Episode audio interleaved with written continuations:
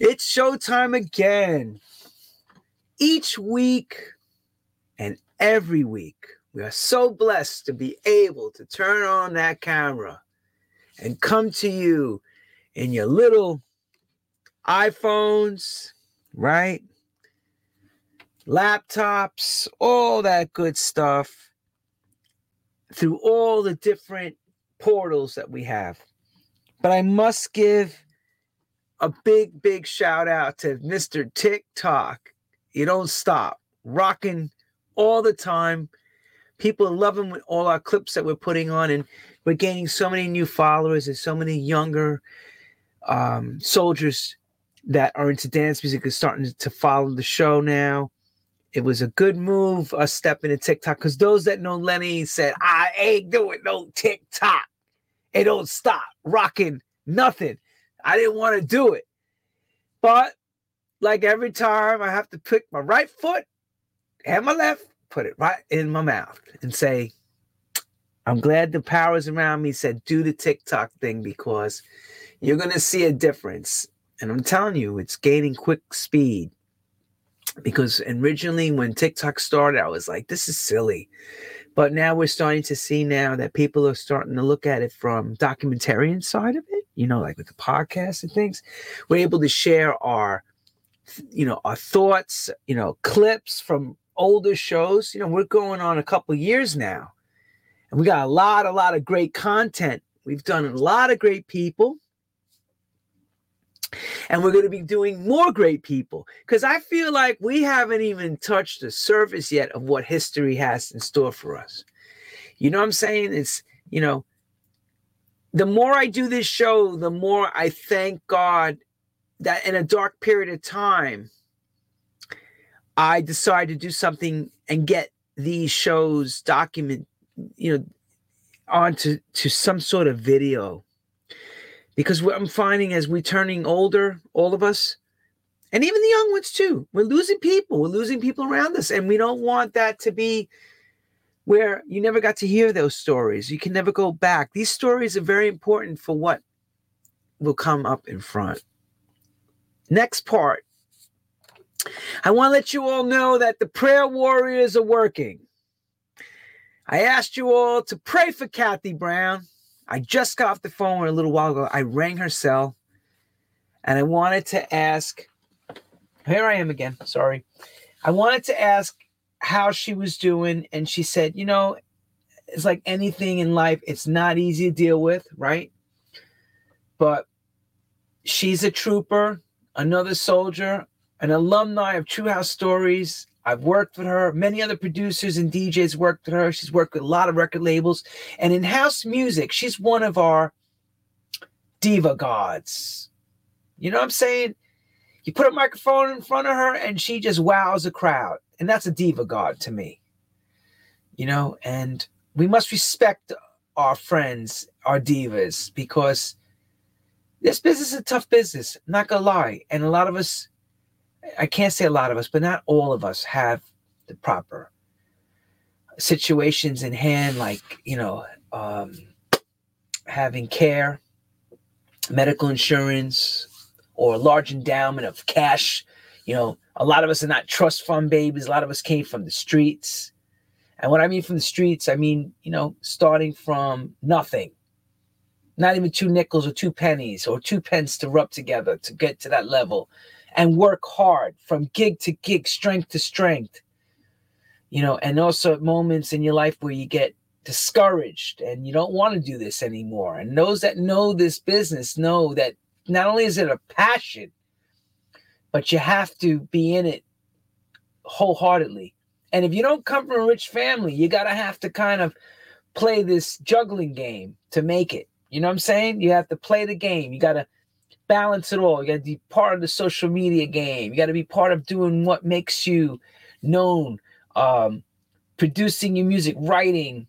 You know, there's a lot of things involved. You know, if you're a DJ, you're trying constantly hustling for work. If you're a vocalist, you're constantly hustling. You're trying to get new records out. You're trying to keep yourself relevant. And along the way, something gets lost. You know what that is? Time and sometimes your health. Two things you don't get back You know what I'm saying? And take that into consideration, everyone. Time and health. Because once time is behind you, it's now looking forward. And when you can't look forward anymore, what happens? You fall behind. Some of our people have left us due to non working, mortality reasons, health issues, just couldn't cut it anymore. But this lady right here, Kathy Brown, she's a fighter. She's got stage four lung and brain cancer. And we're raising the family. Letitia Green, her daughter, organized a fundraiser.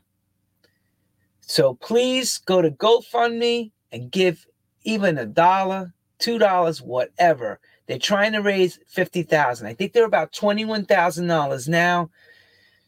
The family and Kathy are going to be hit with a crap load of expenses when this is over.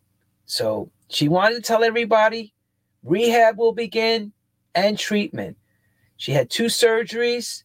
And when I spoke to her, she sounded as upbeat and as beautiful and told me she loves all of you and loves me and all of you together. So please, by all means, give what you can. Share this and put out there that you know you're you're fighting for Kathy to make it, to make it and make it strong. Because you know those positive thoughts, those positive thoughts go a long, long way. Welcome to True House Stories. I'm Lenny Fontana coming out of New York City. And we're taking it back, way back, back into time with Soulful House, Deep House, the man himself, one of the rulers of the underground, all the way from Brooklyn through Zanzibar and the world. You may know him from one of his main singles in the beginning on a major label on Warner Brothers. I'm going to let him tell you all about it because I've been singing it to him. He laughs every time I see him. 35 years later, I'm still singing it to him. He starts laughing. He goes, Here you go. I'm not going to sing it now, but he's talented. What he thought he was going to begin, in other words, producing, and then but maybe singing. It wasn't like the singing thing wasn't the main focus. It was more he he came in like a lot of brothers come in with the thought, I want to make great records. I want to make records that stand the test of time. I want to do things that may make changes, you know? And sometimes along the way, like a mad scientist, when you're in that situation, mixing things, it doesn't always work out the way you want. And that's where you learn from the mistakes that make you better next time around. And we all know this. If anyone's ever to throw a stone, I cannot be one because I've made a load of mistakes myself. And part of the mistakes on the journey is to learn from and to master out and keep this going. The question I asked myself did any one of us think in the beginning of this house music thing that decades later we would still be talking about it and still making it and doing it, but now in a different, a little bit of a different way. We're still doing it with the core. We may not actually have the analog gear anymore. Some of us are work, working all digital now, and some of us work with some analog and digital, you know. But did any of us ever think in the beginning what we started with, which was like raw beats, drum machines, synthesizers, and all that stuff all go into the box? We're going to find out in one moment when I bring this man up. And the last thing I have to say again, when we all began, all uh, any one of us wanted to do was, especially him, and I'm going to say his name loud Brooklyn's own Jovonn. When Jovonn wanted to do it, all he wanted to do was make great records. He didn't care what it took. He didn't care what instrument he needed. He went out there. He says, "I'm gonna make," and I remember him telling me, "I, I just want to make great records." So, welcome to the show, Brooklyn's own to Zanzibar in the world, Body and Deep owner, Goldtone Records, Jovonn. What's up? What's good? What's good? What's good? Welcome to the show, Mr. Jovonn. You're admired and loved by many, many people around the world. Yes, sir. Especially New York, you know, you're a New Yorker strife at height. Indeed, indeed. I share that with you. I share that New York thing with you. No matter where you go, we always bring it home. It's like, yo, it's all about home. Absolutely. So, first off, how are you? Tell us where you're at in your life right now.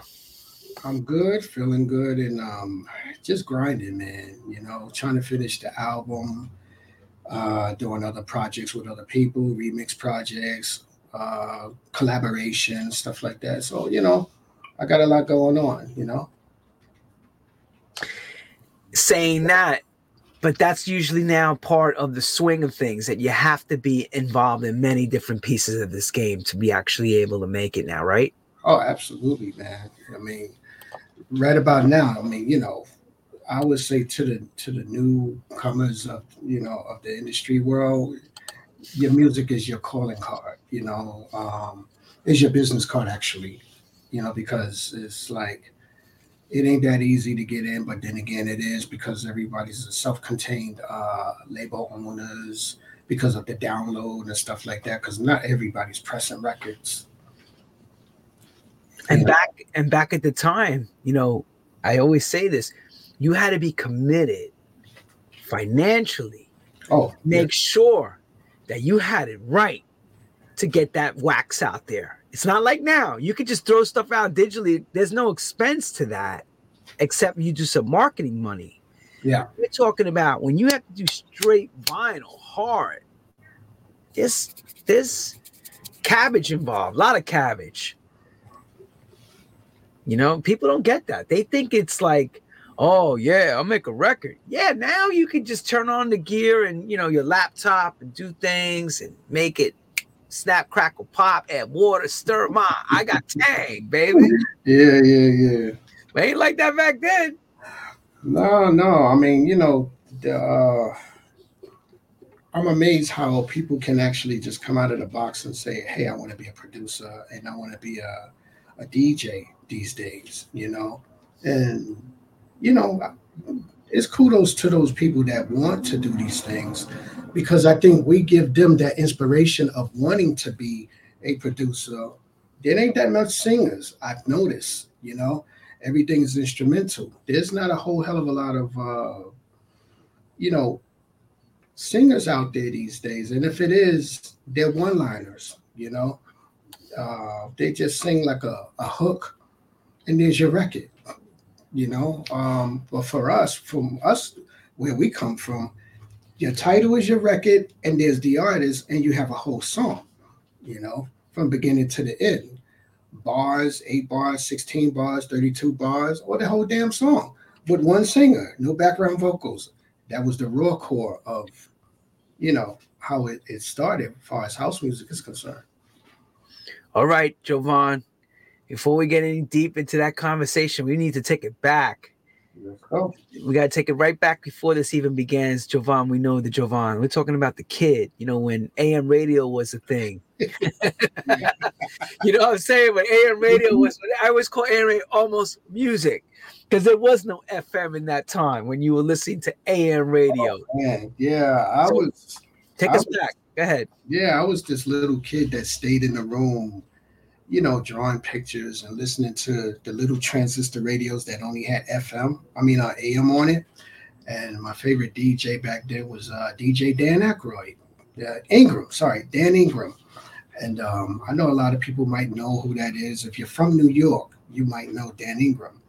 Uh, he played a lot of certain records, but it was mostly rock and roll you know. So you had your Captain Tennille's and Kiss, or, even before that their time, because that's the disco era at that point. Um, but I was always listening to a lot of rock music, and I grew up listening to rock music up until Dan Ingram started playing uh, soul music. You know, Rita Franklin. Um, Diana Ross, you know, some a few soul records out there. You know, it, it it was coming around, and there was no FM radio at the time. So, but um, you know, I think that just listening to a lot of those old records back then, it for some reason I was always humming to whatever that they were playing it. Like if I was a musician, I don't understand why I did it, but I did. Um, I would listen to these songs and you know, it was kind of like I would just go, man, if they had a bass line that goes like, you know, whatever, you know, I would just hum on, hum out. Even like if uh, somebody like um, what's her face, uh, Aretha Franklin, which she did Rock Steady, and that bass line was like one of the funkiest thing that I've ever heard. You know, that do do do do do do do do do do do do do. I was just like, damn, and I was just like, oh, they put a string in there right at this certain part. I was always emphasizing, never knowing somewhere in the future that I would be this uh, future producer, you know, because I was always thinking about what I'm listening to.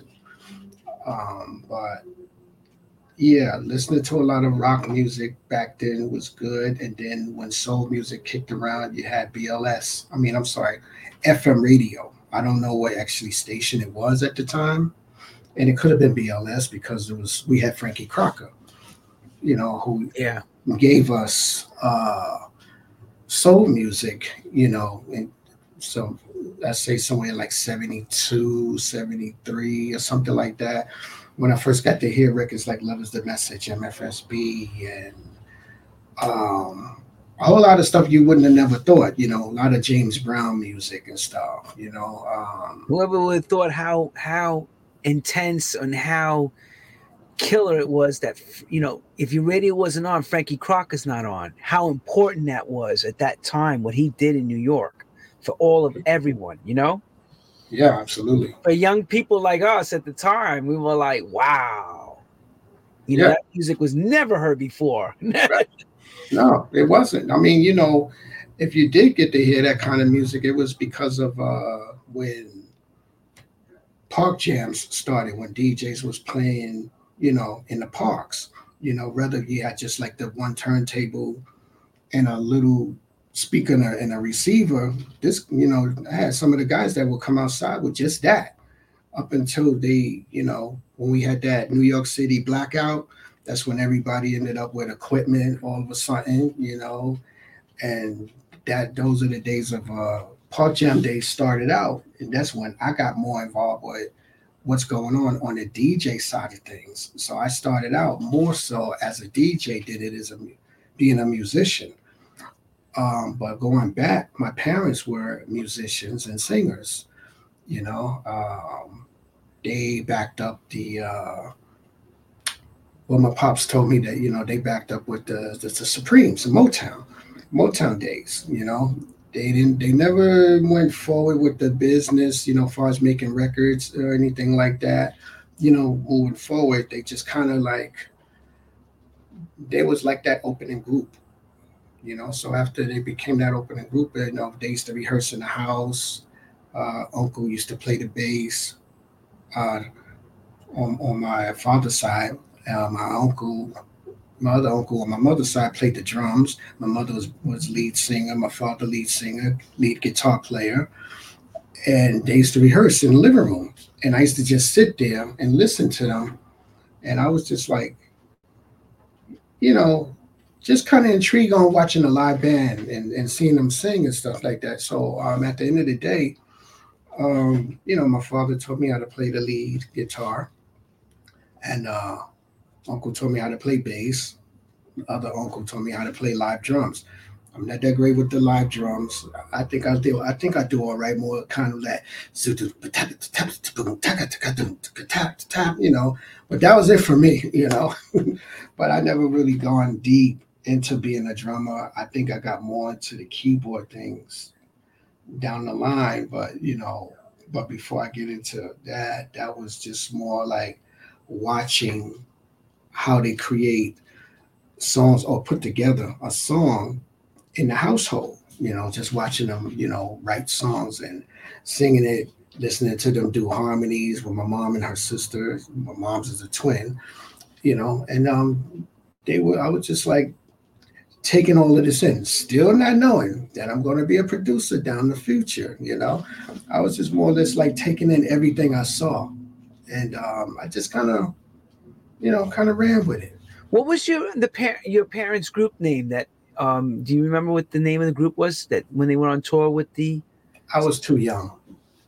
I was too young. I So never was knew. dad working a regular job too? Or was it was that a weekend thing that they were doing? Yeah, they, yeah, they were doing a weekend thing, you know, far as you know, gigging and stuff like that. But you know, my father used to work in the city, and you know, and uh, mom was working as well, and um, you know, on the weekends, come Friday, the band was in the house, you know, or in the middle of the week they would rehearse. So you'd be seeing all that basically, and not realizing you're sponging either. No, no, not at all. Did you have any formal training in high school or or middle school as far as musical instruments? No, actually, my mom's taught me how to play keyboard. That's I think that's where I landed my my gift more so because she taught me how to play chords. First thing I've ever learned was uh, "Lean on Me," you know, and um, that was like the beginning to to my present right now. So it was all of that. Dun, dun, dun, dun, dun, dun, dun, dun, dun, you know, so I was just like, oh, this is cool. So I was just learn how to do that. And then I started listening to a lot of other music and kind of emulate chord structure. Um, my uncle uh, taught me how to, you know, listen to a lot of the instruments on whose whose part is who's doing what. So we listened to a lot of jazz. We used to sit on the floor and listen to jazz music. And um, you know, he would just point out certain things. He go, that's the horn, you know, when you when you do this and the, the, the pianos or the organ or what have you, you know, I knew what the bass player drummer were, you know, but he would teach me the, the jazz elements of what was being played at the time. And I was just kind of like, okay, uh, you know, still not thinking about being a producer, you know. Um, would you have known what a producer was really unless someone no, you wouldn't have known. I never knew what a It producer. Was there any such thing called Mr. Google or a computer to show you anything or a video? or how to look? Was there any of that like Mr. Oogle from Google Network? Not a damn thing. You know what I'm saying? That's what I'm trying to explain to everybody. This is Yeah. this- how Every- archaic was it back then? Tell people what you had to do to go figure this out. You either had to read a book, or a magazine, or a TV show. You know, so that's that's basically what we went with. Um, you know, it it was just or, or watching an interview on TV. So there was no such thing as research and learning how to do stuff. Everything that I've learned was just through eyesight, just more or less just watching and listening, you know. Um, you know, being taught, but I think I took in a lot because I'm self self-contained, self-taught as uh, being a producer or you know, Okay. All right, so let's define that a little bit, brother man. People, you know, because somebody's asking the question and saying this. What exactly do you mean? What a music producer does? Well, a, a music producer is somebody who who can arrange a track, produce a track as a whole. You know, like let's say um, there's there's two different types of producers in my book. Um, to me, I'm going to take it from myself. I'm a producer because I sit there and I create a bass line. I create my own chords. I create my drums, my drum pads, everything. I do everything, which is a producer, even writing a song from time to time, you know. Then you got other producers who, somebody like um, like Louis Vega, you know, Masters at Work. When Louis could come in the studio and he can point out, I want you to create a, a bass line that's going to work with those drum pads Kenny Dope might have done. I want this guy to do the strings. I want y'all to write a song after we come up with the initial foundation track. You know, that's another type of producer. You know, so I, But in my in my opinion, I feel like you're more than that. I feel like you're more the conceptual writer yeah, that takes the writing part to a different height, to a production level. yes. Now there's a funny one, everyone. Here's the best one. Executive producer. What does that person do? You ready? They put the money up. the executive producer. You ever seen that, everyone? Executive producer, blah, blah, blah. Exec- when you see that, normally they're the one, that the intrinsic insight to that. Yes.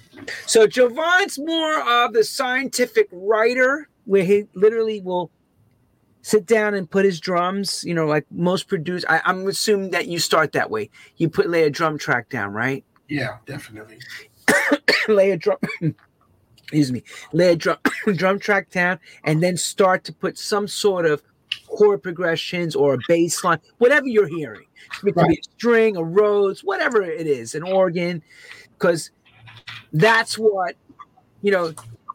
Today's terminology producer is get the record done and hand it off, right? But back in the day, in the 70s, even in the 60s, they had what they called the arranger. Yeah. The writer. Another the, word for conductor. Right. And who would write down the actual page was the writer. So Jovonn would be the guy writing. Yeah. Then he'd be the conductor later and tell everybody, right, Jovonn, you'd say, do this. I need you to play that part because yeah. there was no synthesizers. Later on, when we had MIDI, then you could be the what we call one man in the box. That's it. So the, let's give him some flowers to Jovonn because he's not only writing, he's saying there putting it together, he's producing, and then at the end, he's mixing it as well. Yeah. Meaning he's making sure you're getting the right sounds blended together to get that final song to sound what you guys are used to getting from Jovonn. Mm-hmm. So I hope that answers the question to everybody's asking out there what a producer does. And that's what Jovonn is trying to explain to producers. And there's a few other ways of looking at it, but he kind of gave it the right direction. I like the way he explained it. it. Is exactly right.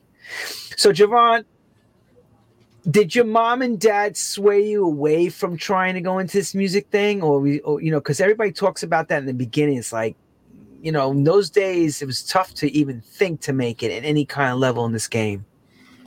No, um, they didn't sway me uh, um, from it. I think because I think by the time I turned, uh, I don't know, eight, nine years old or something like that, I was more into collecting music. I was buying 45s and I always liked certain records and certain sounds and stuff like that. And, um, you know, my very first record I've ever bought was um, El Coco actually was the 12 inch, the first uh, 45.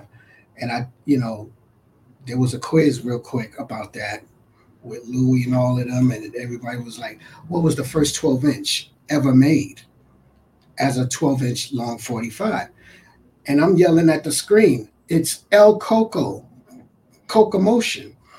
You know, that's that's what I saw because I ain't see nothing else besides that particular record was El Coco um, Cocomotion, and um, I bought that record, and um, I to that that very same record as a kid, I still have it.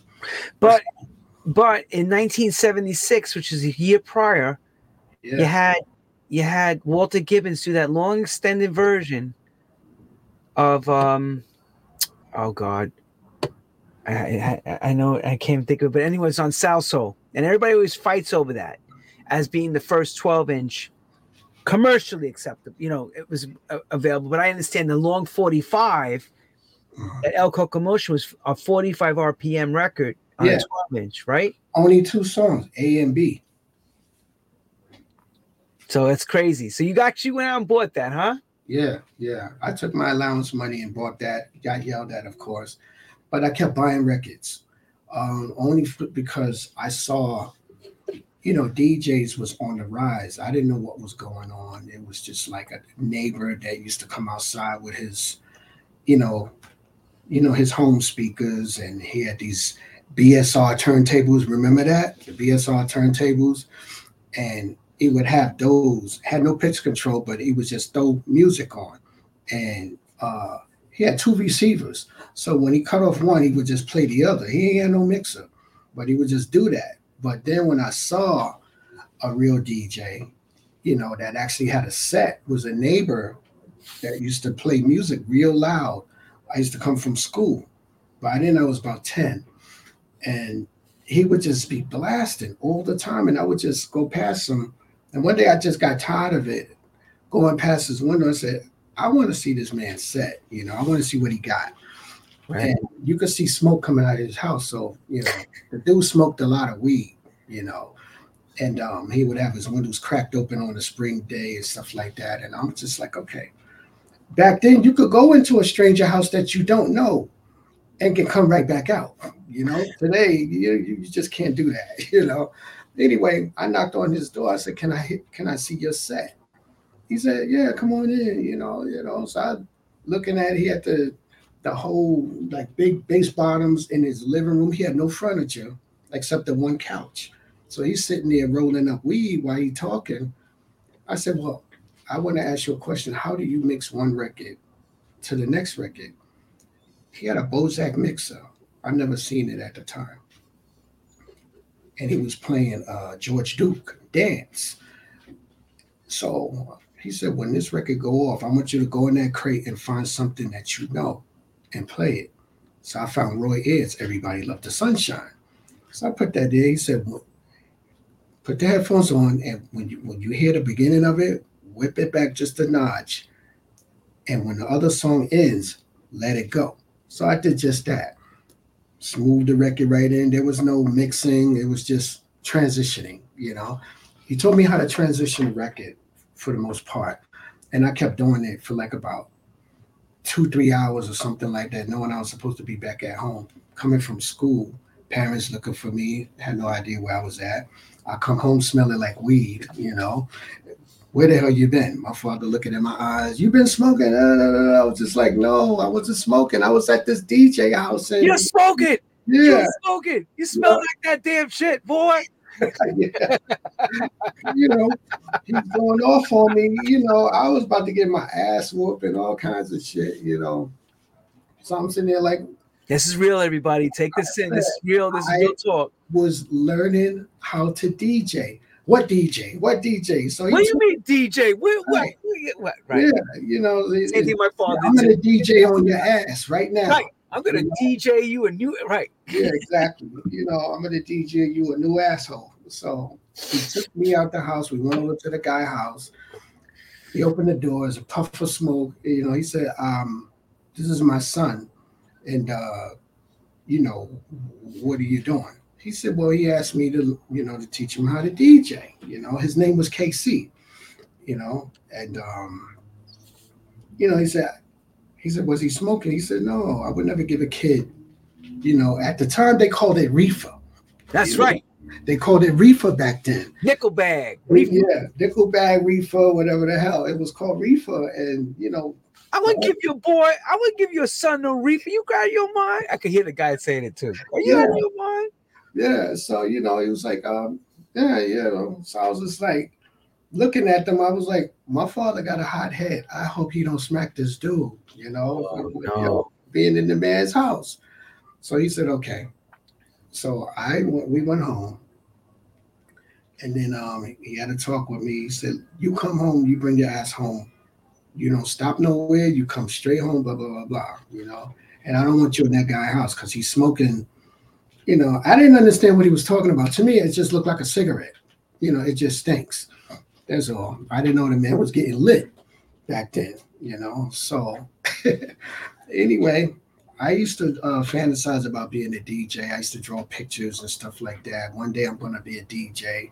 I used to draw these pictures, and my sister, um, you know, was just sitting there looking at me. She was like, "You're going to be a DJ. You're going to do something." I could tell, and I never knew. I said, "Are you serious?" She said, "Yeah." She said, that's what you're going to end up doing.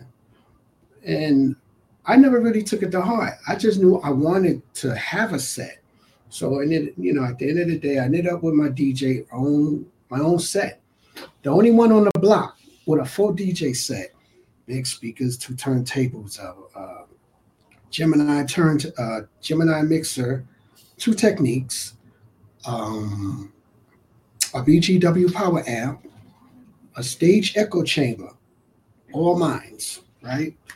Um, and I we learned how to cipher the power in the streets. You know, we used to get this this fat guy that used to hang out with us, and we used to make him do stuff, you know, because he didn't care. And it's like go go to the light post and cipher, you know, open up the electricity. And he would just clip the two wires, put the set, you know, across the street in the park, and take the, the extension cord all the way, and then he would wire them together, hoping that he don't get shocked, you know.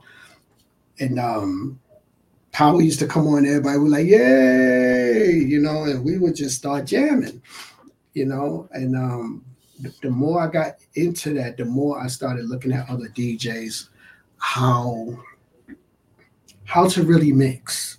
You know, it was it was more important to listen to that because, you know, back then I used to listen to the, the radio. They used to have this called the uh, oh um oh man, it was something something night midnight something on BLS used to have these disco shows on the radio, like uh, from 12 o'clock to like five in the morning, stuff like that, you know. And it used to be these disco shows, and I would sit up there with my cassette and record, just listening to the DJ mix record after record, you know. And I've never been to a club and stuff like that. So maybe somewhere about the time I was 13 years old, my cousin, uh, older cousin used to go to the clubs and he would tell me about these parties and the records that they played. And there was this club called Red Light out in Bushwick. And he was like, he would just talk about it. So I remember one day we were walking, going to the movies. And he said, That's the red light. And I kept looking at it. I was looking at the street. So another weekend I came to spend the night over there. He went out, you know, go hang out with his buddies because I was too young to hang out at a club. So I snuck out the house and I went to that club, you know, and they actually let me in. It wasn't packed, you know, but it was, you know, they let me in and I was watching this DJ playing uh, on Kebekelektrik, War Dance. It was the first time I heard that record.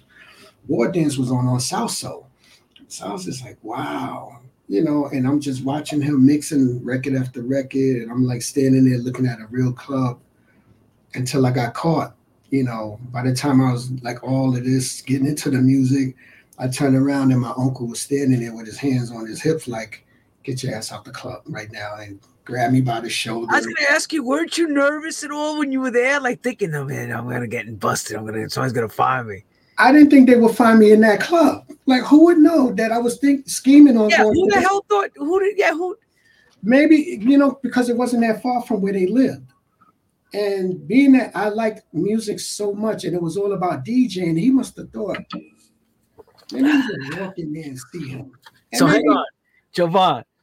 Back in the day, and you know this for a fact, you always ask the question, how the hell did my mom and dad knew what was going on?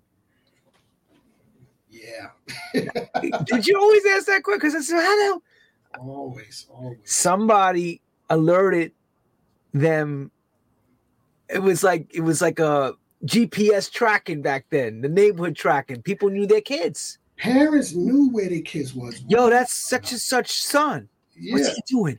Where's he? Yeah. Yo, he went up in that club. He ain't old enough to go in that club. Call his mama. It's it's when the neighborhood used to dime drop on you. You know, they were just like you always be wondering how the hell did they know? Yeah, yeah. I'm sure a neighbor saw me, you know, and hundred percent because your uncle probably went running around saying, You you see my nephew? Yeah. Oh yeah, he worked in that. He looking at me, he's like, um, what you think you're doing? That's yeah. what you what do you think you're doing? I'm thinking I'm 13 years old trying to be grown. I'm grown 20. now, you know, I'm 13. I'm 20. I was like, I'm 13. What are you talking about? Uh, he said, you know what? I'm going to tell your father. Oh, no, no, no, no, no, no, no. don't do that. Don't do that. My father's just going to just really whoop my ass, you know? So uh, I apologized to no end the next day. And I was scared to go home, but, you know, I went anyway. But needless to say, I was just so in tune about DJs it was just such an amazing thing to see and see a sound system, hear a sound system, and watch a DJ operate on a set. And it was kind of like such an important thing for me to ever, you know, witness as a kid. and I would be in my house practicing on a school night. The only time I got busted every time I was practicing in the middle of the night, knowing I got to go to school in the morning, it's the damn lights that used to run across the. You remember that that uh the Gemini mixer with the light that used to go across? Yeah. With, the five EQs on the right hand side, I had one of those, and um, you know, I guess that light would used to raise up the room, and I would have it pitch, pitch black inside the room, but the Like light a rainbow of love. and my mom's standing right there, and she said, "Don't make me take, don't me, don't make me regret having this, you know, getting this stuff for you." You know, her and my dad. He was like, "Take your ass to bed, and deal with this in the morning." I mean, you know, on the weekends. All right, fine. But I was just always learning my craft for the bottom line, and I was like, you know, I used to wonder how records were being made. Never knew how records were being made. You know. Um, I think I should have been a rich dude years ago, man, because I was this experimental kid way before I got my DJ set. I remember I mentioned the uh, the little transistor radio. I used to take the uh, pop the wires out of the little radio, right? Had these two little strings, and I had these two, uh, yeah, about maybe about that big, two side speakers, and I would take the wires and connect them onto that radio and I used to call it my first boombox when nobody was doing it. And I made a handle, like I would screw the handles on top of it, lock the two speakers in, and make the hole in the back so I could change the battery when it dies. So I used to have my own boombox, and people was like, "How do you do that?" I'm like, "There's a little radio. I used to like glue it, you know, stamp it onto this thing so it won't move when I take it outside." And I had to me, I had like the first boombox, man. You know, but anyway, I was just so in tune about, you know, just the sound of music, blah blah blah, how the records were being made, blah blah blah. Um, you know, Salsoul Records when they was busting out all of these, you know, uh, nice and nasty, you just the right size. You know, those records was just like hustle records, you know, as we call it back then. Um, Chic, came out with Dance Dance Dance was I think that was their first record, if I'm not mistaken. Yowza, yowza, yowza. Yeah, that was their first record. You know, I bought that when it came out, 12 inch.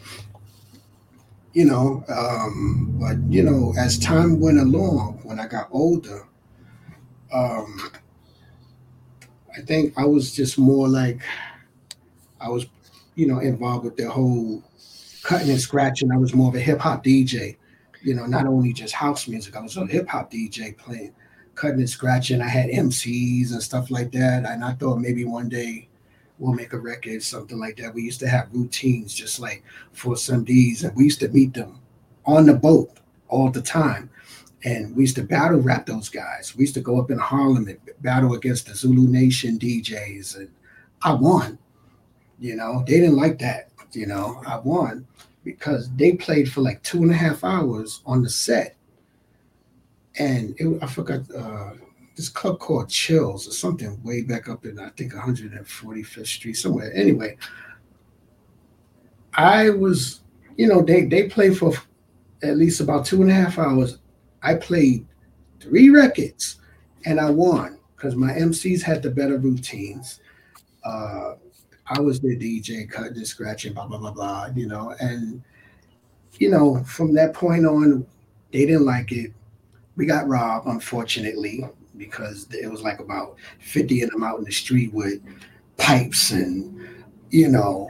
That's what I was going to ask you. I was going to ask you about that. If you got. We had us pinned against the wall and they took my boombox, a real boombox, it was a JVC. Uh, they took our turntables. Our guy that we came in with with the van left us because he knew what was going on. Nice. Yeah, Nice. punk, you know. Real nice. So we were left having to have to, you know, travel back home, you know. But anyway, I won. You know, they never took the money, but they took they took the set, you know. So Was that the era during the sheepskin era? yeah, yeah, they were wearing sheepskins, but this happened in the summer, Oh, you know, when we got robbed. And um, you know, I was kind of like, I'm sick of this. first of all, you know, when I was doing the DJ battles against different people, I got tired of getting shot at. You know, they would just shoot up the place or, you know, and I got tired of running because I was winning. People was hating on me back then and stuff like that. And I just like, you know what, man, I'm tired of this. I want to do something else. That's when production started kicking in.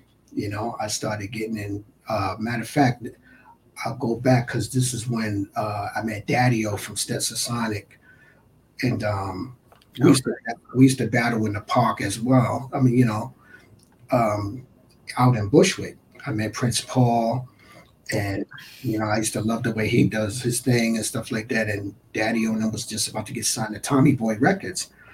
And I told him I wanted to get into production and stuff. And he was like, Yeah, man. He said, if you do, you know, I would manage you. So, you know, it kind of started out that way.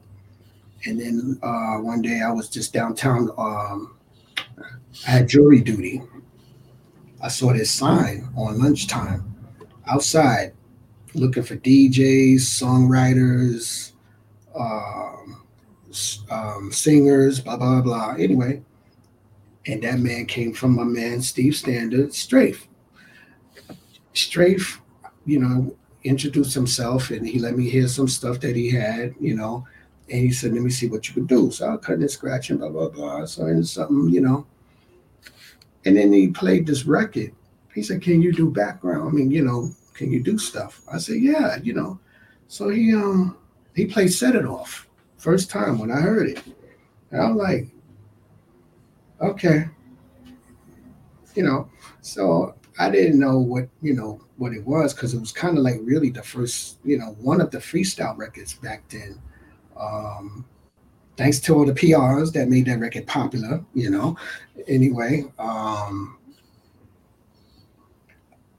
I asked him, "How do you, you know, how do you create this record?" He said, "I did it by myself." I said, "Really?" He had a, a Fostex reel to reel. He had the um, the TR16, um, no, the TR606. Uh, by Roland. I think it was the drum machine or the bass line, and he had the MC Micro Composer 202 and this uh, keyboard, and you know, which he created, set it off with. And I said, "Wow." I said, "Well, how much this stuff cost?" He said, "Well, you know," he said, "Look it up." Blah blah blah. You know, I bought some of the stuff he had. And when I did, I learned how to use it. I started watching these documentaries with Herbie Hancock who's is one of my idols. You know, he used to have this uh, TV show every Sunday, and I would watch this show every Sunday because he would teach you how to MIDI was put together, how to put a track together, and stuff like that. So right, right.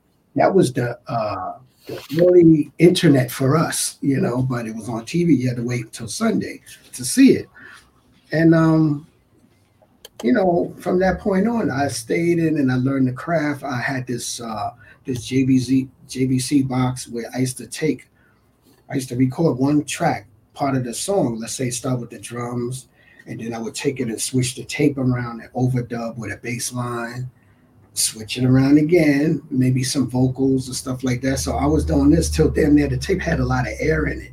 You started losing uh, resolution to the tape.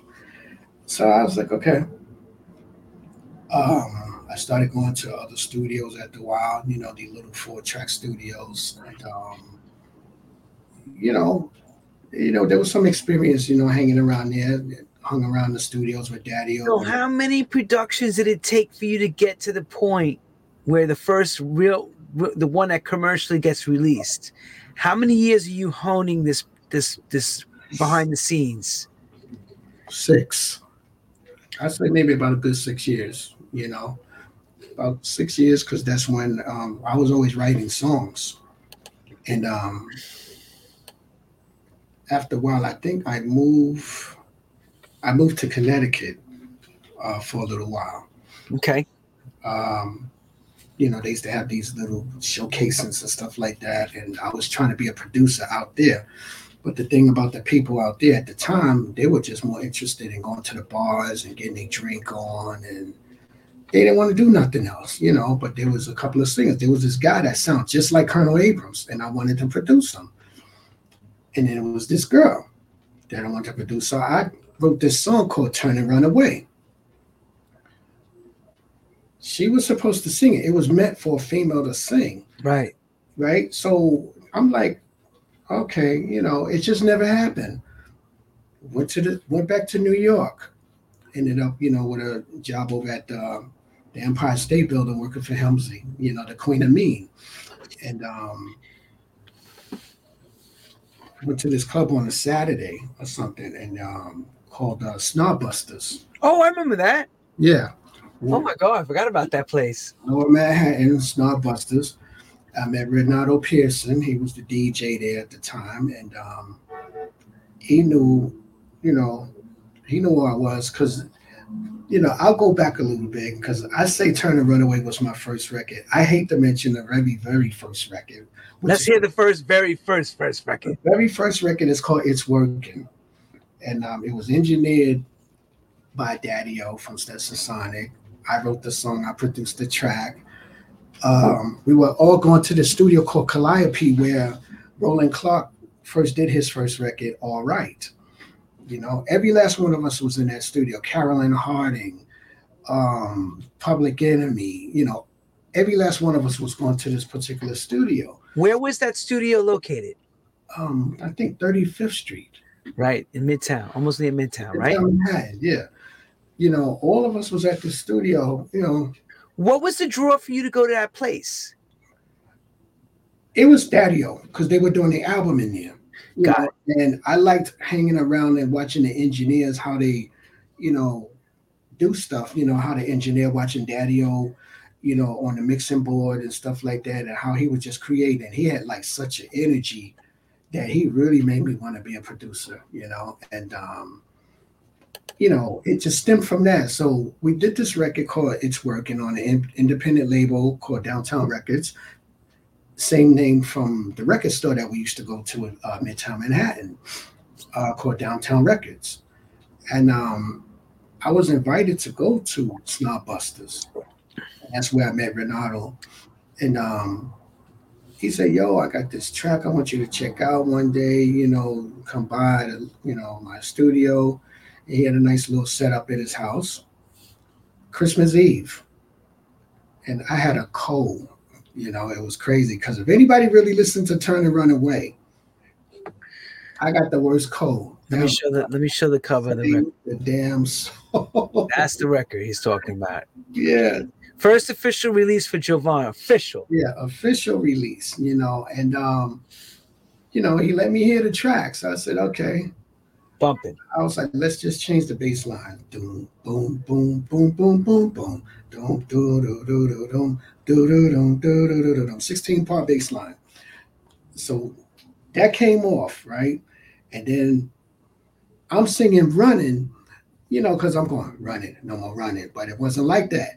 If I hold my nose, you it's like running, no more running. So that's what you heard on the record. I was so stopped up, but he said it works, you know. So it does. It does. that was the hook of the record. So that's all we played.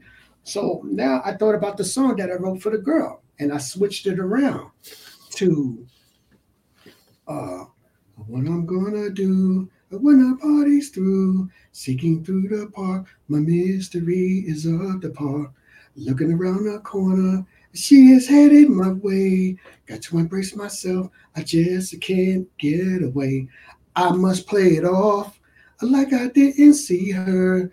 Thinking about our past, wishing that it would last. Making love we used to make, having caviar we ate, candlelight and wine we toast. Love's the way to go. So then come up with the running going back to run it, run it, you know. So ship, ship, ship, dude. Uh, this ship, yeah. yeah. So that was another thing too. By that going on, we needed a, another thing. I said, okay, hold on. So we went back, and he let the track go. I said, it needs something. So we went rewind back. So I was going, mm, mm, shit, do, do, it, do do da da. So I started doing all of that. Was was you know every part of the song was ship you know. And there you have it. So one day, uh, Renato came to the house and he said, "I got something for you to listen to." So you know, he let the let the, let the cassette play. At the time, we were playing cassettes. There were no CDs. Um, so next thing I know, the song came on. I just thought he did another mix. Then it goes, Tony Humphries, Kiss FM, blah blah blah blah blah blah. You know, and I was like, oh, you know, we we was in the in the room like going nuts. He said, Tony Humphries played it on the radio, and it's going to be on again, you know, tonight. Da da da da. And we lost our minds. I called my family. I called anybody I knew. Anybody you knew, anybody you knew, just anybody. I said, make sure you listen to the radio at midnight. I'm sure it's gonna come on somewhere. I don't know when. I said, but just listen to the show. Just just lock in. Right. Lock my, in. And my family don't like house music like that. You know, they're like they R&B people. They was like, well, what is this? I said, it's house music. You know, And so when the song Tony must have played, maybe it was like the third record that came in. And I'm still making phone calls. Put it on now. Put it on radio. You know, Kiss FM. Kiss hurry FM. Up, hurry up. 98.7 yeah. FM. Hurry up. Put it on. Put it on. Yeah, it was Kiss, Kiss FM before Hot 97. So, you know, yeah, Kiss FM. You know, so everybody calling up. Oh, wow, that's you singing? I say, yeah. And everybody, I never knew you knew how to sing. So anyway, but good looking. Look at Jovonn back in the day. Look at him. Look at him. yeah. so, so behind all of that, um, there was uh I guess a deal came in. Warner Brothers was in- interested. You know, yeah, that's the early days of Jovonn. so anyway, I um, you know, I, I was just like, I felt like a star right then and there. From that point on, I was like, wow, this is a start of something. I don't know what's going to happen.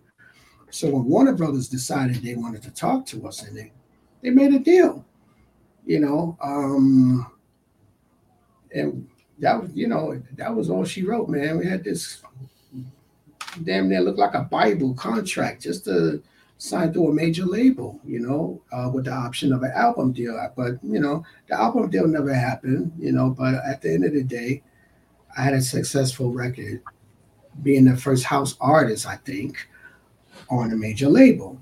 You know, because you know you had Strictly Rhythm, you had all of these other independent labels that was doing stuff, and we had a lot of big records.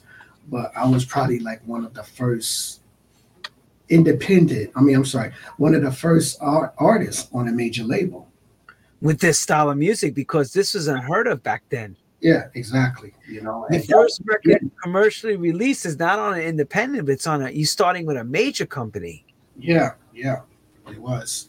You know, so it was a big deal for me. You know, um, and then, you know, we go to second major label, Love So Special, Ceybil Jefferies, you know. You know, we did that. Um, un, you know, there's been some misunfortunate about the credit situation, but at the end of the day, people know it's me, you know. And um that was a very big record, still to this day, actually, especially it got big at an R&B club. Yeah, well, the thing is, I want to ask is, with the with the turning and running away and the and the excitement of everything that happened in your life changing because now you become a name that people know. Yeah. Did everything go right at the end of the record for you? Yeah. Yeah. I would say did it, do, did it do what you wanted it to do? Open that door and get you what you needed to be seen in the game I say yes and no at the same time. Reason why I say that because I think the album deal never happened, so that was down sled one. The Atlantic record deal, down sled two, with a successful record. You know, how did that happen? You know, it is what it is at this point because I don't like talking about it. But at the end of the day, no, but it's got to be real. Yo, this is true house stories. This is not fake stories. You know, well, fake stories is fake stories is caviar and champagne dreams, which is right. part of the first part. Now, right. what's the second part to the? Well, okay. Well, you know, at the end of the day, you know, I was just forgotten about far as the second record, you know, on Ceybil Jefferies on so Special. Um, you know, it was fun creating that track when we were in there. I just happened to come over and I listened to the track and I was like, yeah. Okay So Jovonn, you got to paint us what was going on. Who invited you where, and why did that happen? And who were the players involved in the in the Love So Special Ceybil game? Well, I just happened to go over. You know, I was just saying, and I'm Go where? Where did you go? Oh, Renato's. I'm sorry. You got to got to talk. You got to you got to break down yeah. whose whose house you went to and yeah. who were all the players involved in the in the game. Yeah, I went to Renato's house and I went to listen. You know, he said, "Ah, come on through. Ceybil's over." I said, "Oh, okay, cool." So I came through, and they already had the track going. You know, and I was just like, you know, she had already did the lead vocals. I was like, "Wow, this is dope." You know, um, he had a sample of Peech Boys going "Spit Special," and I was just like, "Nah, man, why don't you do it?" He said, "No, you do it." I was like, "Nah." You you kind of sound like that guy. So why don't you sing that part yourself? Sample your vocals and add it in there in the same section. Oh wow, okay. And he did it. So he played it again. Listen to that. So I'm sitting there going, okay. He had an M1 uh, Korg keyboard. So I goes, I said, let me see something. So I'm looking for the sounds and came up with uh do do do do do do do do do do do do him and Ceybil was like, oh shit, yeah, you know, we always like, yeah, this is dope, this is dope. So I'm listening, we're going listening back at the track again. Right. So I'm singing in my head, going, oh, uh, oh, uh. and I said, Ceybil, I want you to do a, a gave her a note to sing. I sang the, the lower end, let her sing the higher part. so we're just going, oh, doom, doom, doom, doom, oh, right? Why he's going special, special, right? So we added that in there as the body foundation of the track. Once we, that that came in, that was it. That was the record itself, you know. So we go and took the record over straight to Zanzibar that day. It was a Friday. We went to Zanzibar, and Tony played it. Everybody that knows Bird you know, Bird, I think people just took what Bird said. Bird, you know, it's like what she says, people just go with it.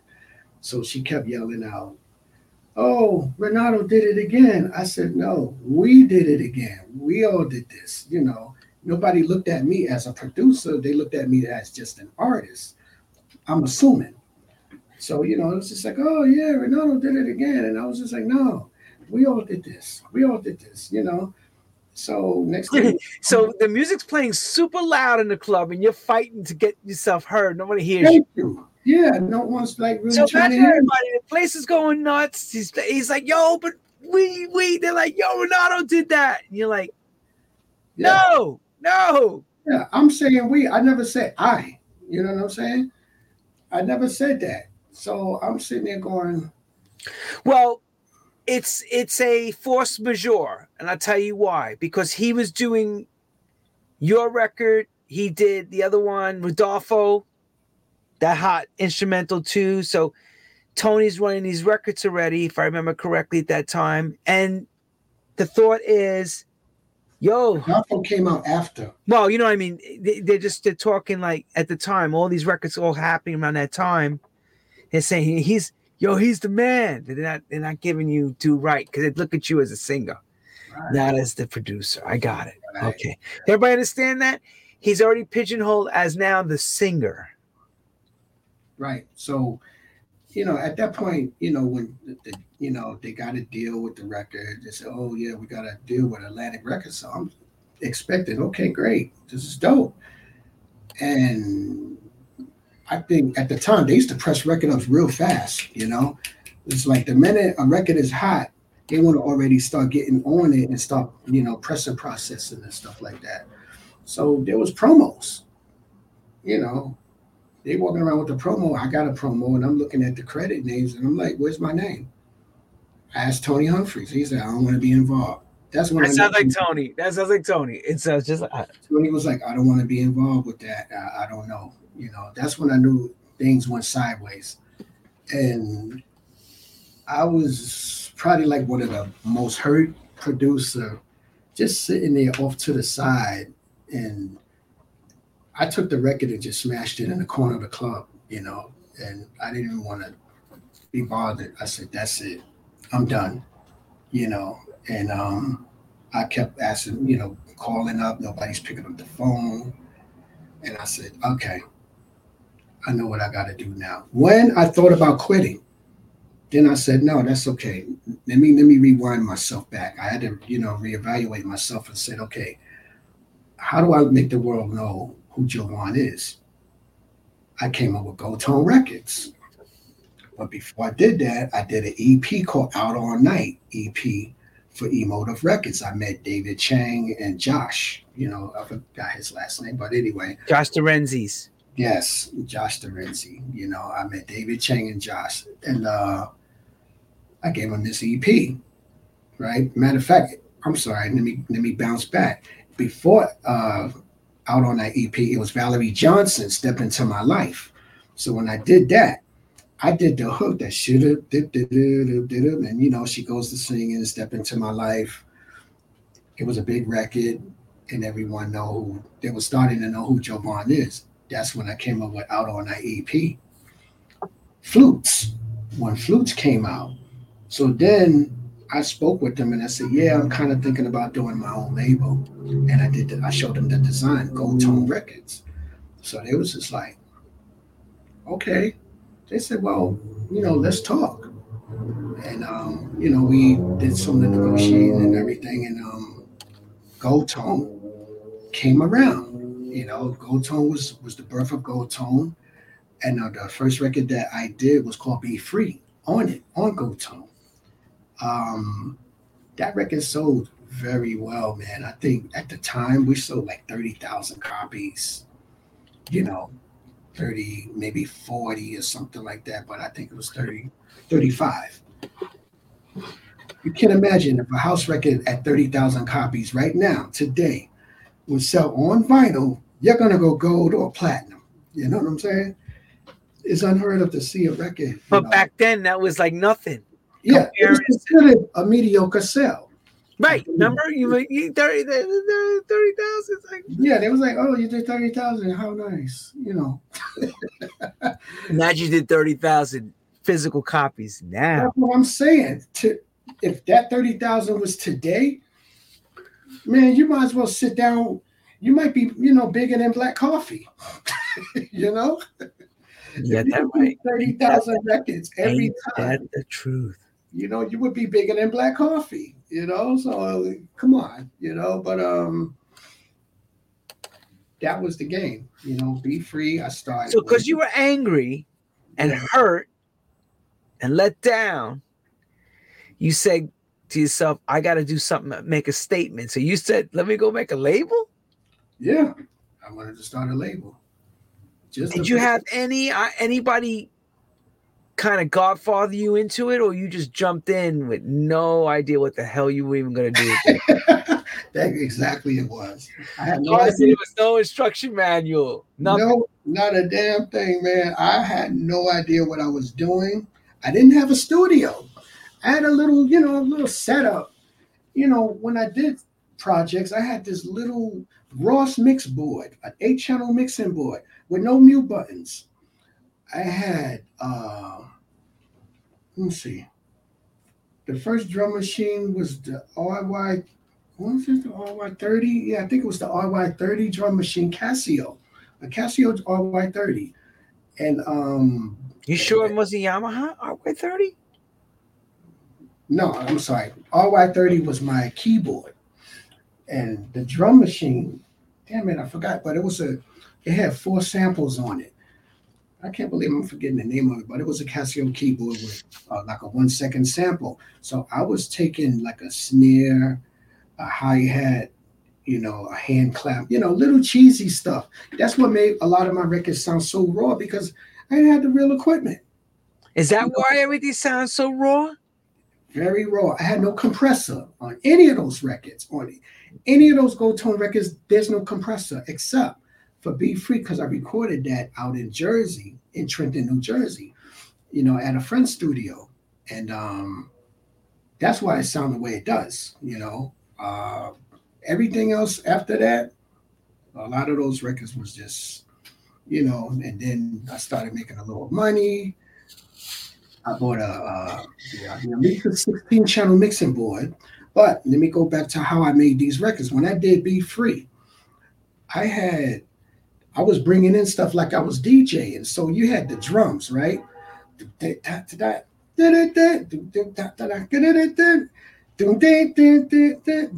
know, so every little thing I was doing one of these, you know, when I first did the demo.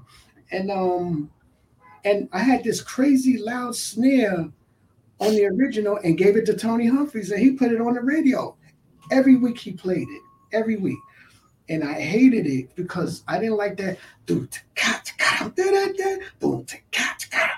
loud ass, you know, vibe sounds and everything. And I was like, God damn, man, I must do something about this. But the chords was so dope. It sounded better than when I finished the record, you know? So anyway, went to that studio in, in, in New Jersey and recorded it properly because I said, this has to be right. I'm singing on the record. It has to be right. So Be Free was created, you know, at that studio. And, um, you know, I started doing everything else, you know, on Goldtone, um, raw tracks, no compressor, no you know, I had a little delay, like a little Yamaha uh, delay unit that I probably paid no more than about hundred bucks for back then. You know, I call it budget, a budget studio. you know, but I didn't have a whole hell of a lot going on, man. It was just like, but I made it work for what I had, and that was, to me, that was the best experience I could ever have because you use what you got to be able to to make a statement, you know, in this business. You know, up until I started growing, you know, a little bit more to, to have a proper studio, you know, studio sound.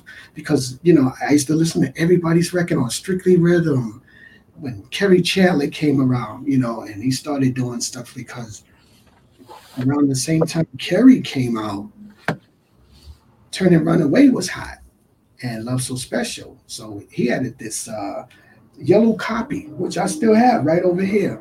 The yellow copy of Super Lover, you know, or what was that other one with the record that goes across? It? Yeah, that doom, get it, get it, get, get it, get it, get yeah. get it, get it. You know? If yeah. I remember correctly, I had him on the show. Everybody, Merlin Bobb lice, uh, grabbed those records from everybody. Yes, he did.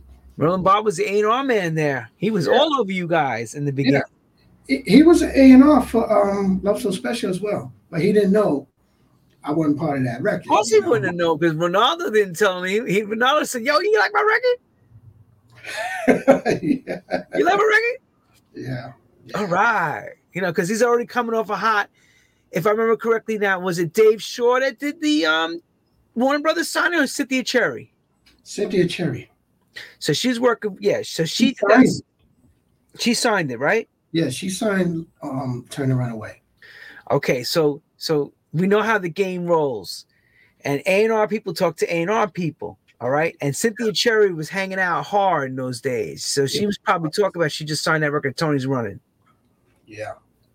Like that. That's exactly how she said. Something like that. Tony's running that record. I'm grabbing that thing. I yeah, want that. She did. It. She did. It. Almost everything Tony was playing. She was that's, definitely. That's how they rolled back then. Tony Humphries was, they, I, and, and I let's give flowers to Humphries. Yeah. He helped, and I've said it so many times on this show. He helped launch so many people's careers because of that radio show. Yeah, he did. You know, because every last one of us came there with demos. Oh shucks! You know, all of us line, had- up, line them up, line up everybody from yeah. Shep Pettibone to everybody. Morales, Vega, you. Yeah. I don't care who you are. If yeah. he liked the record, he ran the record. He ran it to the ground till it got signed. Yeah, exactly. I mean, you know, people used to get mad, you know, like, why is he still playing their record? It ain't out, you know? And I'm like, well, you don't understand. You don't understand why. You'll understand in a moment. Yeah, you'll understand in a minute. You know, um, uh, also, I mean, you know, during those times, I was a big fan of like the guys like the Burrell brothers. Like they, they was like these dudes on Nu Groove Records, like killing it, and I was like, man, I want to meet these dudes, you know, and I met them at Zanzibar. I met a diva. I met, uh, wow, there was so many people, Michael Watford, you know, everybody was on the come up, you know, and you know, I looked at them as stars when I was the nobody at the time, you know, but then when I started kicking around, that's when people looked at me, hey, Jovonn, right? You're, you're, you're Jovonn, Jovonn. I always get the double Jovonn. No one ever says just plain old Jovonn. Like, you're Jovonn, Jovonn, right? I'm like, yeah, I'm him. Yo, man, what's up with that voice? Like, you're five six, but we thought you was like this six ten dude with a big vocal. You came I out. Surrender. Yeah. Oh, no. yeah. You know, now here's here's the funny part because I had an interview uh, about this particular story about turn. You know, in terms of Turn and Run the record wasn't out yet. It was talked about, you know, getting signed and everything, and um, Colonel Abrams was performing at Zanzibar so Bird, you know, I call her the troublemaker of house music, if you let her. so Bird was like, yo, Jovonn, when Colonel finish, I want you to get on and just start singing. And I thought Timmy, I mean, I'm sorry, I thought Tony knew about this information, you know. I, you know, I was like, no, she just came up with it right then and there. Yeah, she's just like, just go up there. You know, when he do your thing. Together, just go up there and do your thing. So Colonel just finished his version of running. You know, running, running, running, running, running. You know, so she was like, oh, she said, Jovonn, go. So I went up there on stage. I, and I, she said, when you get up there, right before I got up there, she said, when you get up there, just say, you the real running. No, she did not say that. Yeah. I went on stage like an ass. Hi, everybody. I'm Jovonn and I'm the real running. And I started singing. And the crowd erupted. They were like, oh my God, that's him. Nobody knew what I looked like at the time. I was just hanging out. You know what I'm saying? And the place erupted. They were just like, you know, they pointing at me and the women started screaming. And fellows like, oh, you know, everybody was just losing their minds. And I was like, damn. I was like, you know, so Tony Humphries at the part of the, you know, song, Tony caught up to where I was singing because I sounded exactly like the record. He mixed it in and I thought it was all part of the show. So, you know, still going on and on. And I cut the song short right? Because I was going um um what I did was a mistake, leaving you heartache, begging you back for your love. Girl, is you I'm thinking of, right? And I said, thank you. And everybody was like, no, no, no, come back, come back. You know, I'm leaving the stage and stuff. So I'm all happy and shit. And I go in the booth. I, I said, I said, what you think, Tony? He said, what the fuck was that? What are you doing? You just ruined it. You was my secret weapon for my birthday party. What what, what were you doing? I don't even want to play it no more. Oh, you're like, I thought I lost everything on the spot, bro. He was like, I don't even want to play it no more. That sounds like him too. Yeah, he said that's it. I don't, I don't play it no more. You can forget it. Blah blah blah blah. So Renato was like, "What was that, man? What are you doing? What did you do?" Da, da, da. He said, he ain't even gonna play it no more. We probably won't even have a deal with Warner Brothers no more now. Da, da, da. I'm sitting there going, I felt like crap, man. I was just sitting there going, oh, what did I do? Bird was sitting in the corner, laughing her ass off, you know, when this was going on. I said, This is your fault. This is your fault. She said, "I didn't. I didn't put a gun to your head. I didn't tell you to do that." I was like, "Yes, you did. I thought you was. I thought everybody knew what was going on, so I went with the program. Otherwise, I would have been like, Nah." Yeah, man. you would have done it. No, you would have never done it. You never would have got up there disrespecting Colonel Abrams. You know what I'm saying? That's how I felt. I did. Did Colonel, did Colonel get angry at the fact? He, that- he just looked at me from the side of the stage, you know, and he was just going, "Hmm." You know, because you know and, he's got that voice. Like, hey man, what were you talking about? You're the real runner. Yeah, he didn't say nothing to me. He just wow. looked at me, and I felt bad because I'm, a, you know, I was a big Colonel Abram fan, you know, and speculation. I, I Ooh, it's the man. yeah, come on, that voice would kill everybody. Yeah, I mean, yeah, was yeah. killing it out there. So I'm sitting there going, "Oh man, this is so not good." I went home and I called Tony. I was like, "I apologize." You know, I I thought he said, you know, by the time he cooled down, he said, "You're still going to do the show, but you can't be doing that. You know, you can't just jump on the stage and just belt out." You know, I was just like, "You ain't got to worry about that ever again." you know. So, but that that was that was the crazy part you know, oh my God, man. So many crazy moments about Zanzibar. It was just, it's priceless. You know, my first show, I had on these hammer time pants and shit. And um, I I don't think I fastened it very well. I'm in the middle of performing a song. I'm going back and forth from the stage. And you know, I, I, you know, my pants, I kept, you know, trying to keep the pants from going. But then when I did one of these, and my pants just dropped. swear, the most embarrassing thing ever. And I just kept singing, you know, putting my pants back on, tying it up, you know, still going on. Cheap dude. They, you know, as long as I still had their attention, but they were just like, oh shit, his pants just fell you know. With the parachute pants, like Oh, three sizes too big. I the is hammer payments. Yeah, you know, it was crazy.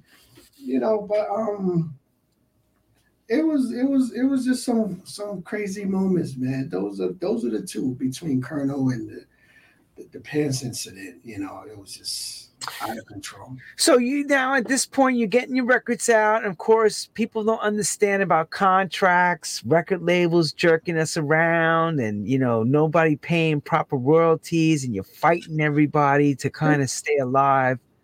Man, that's still going on today. Okay, yeah, we know that today, but you know, you tell us the good points. When was it the point for you that you felt like, ah, I don't know, I don't want to keep doing this anymore? Or, you know, like what happened? Was there a point in your life where you go, ah, this is just nah? I think when techno came out, when when when techno started getting big, and uh, tribal house, tribal house and techno was running neck and neck, and I'm sitting there, you know, and I try to come up with still these underground tracks and stuff, and giving them something. And they was like, "Oh no, this is not for us, so we're not accepting this, that we're not, you know, we're not trying to add that." And at the time, you know, I like, you know what, there's no point in me trying to press up any records because they're not trying to hear me, you know. I felt like I took a two year, you know, hiatus after a while. You know, I wasn't making no records. I pretty much went back to focusing on hip hop and doing uh R and B production, hip hop production, did remix with uh Jill Scott, uh remix for um a few artists on on major labels because I used to go up to uh, East West Records. Freddie Freddie was one of the A and R guys at uh, Freddie Sanders from Shelter was one of the A and R guys there, as well as uh, Merlin Bobb and um, Jerome Sydenham. You know, these guys were working over there, so I was always going up to the office, and I had these little R and B records and stuff, and it wasn't up there, you know, up their alley and stuff like that. I came back. when I did come back, you know, I started Next Move Records. When I, uh, the first Next Move record was, um, shit, I think it was um, current. I think it's called Current Movie EP. Anyway, I did another record before that, and it was supposed to be this record called uh, Can't Get Enough. Gave it to Tony Humphries. Tony Humphries talked me into it tooth and nail. Like, yo, I, this is for Yellorange. This is for my label. You really need to give me this record. I need this record. I was like, come on, Tony. I need something. I ain't been out in two years. Can I just put this out? And he was just like, I'm not giving up. So I ended up, you know, signing the track to him, and I started another, you know, another EP, you know, current movie EP, and um, it did okay, you know, for the first time, and then I kept going. So I started producing a lot of uh, records between Next Move and Next Move tracks. So tracky stuff think that's the name. and then Ah, that's it. Next move tracks. There you go. Right. Next Move Tracks was the entity, you know, imprint of Next Move Records. Uh, Next Move Records was like mostly vocal stuff, you know, because I worked with Carolyn Harding.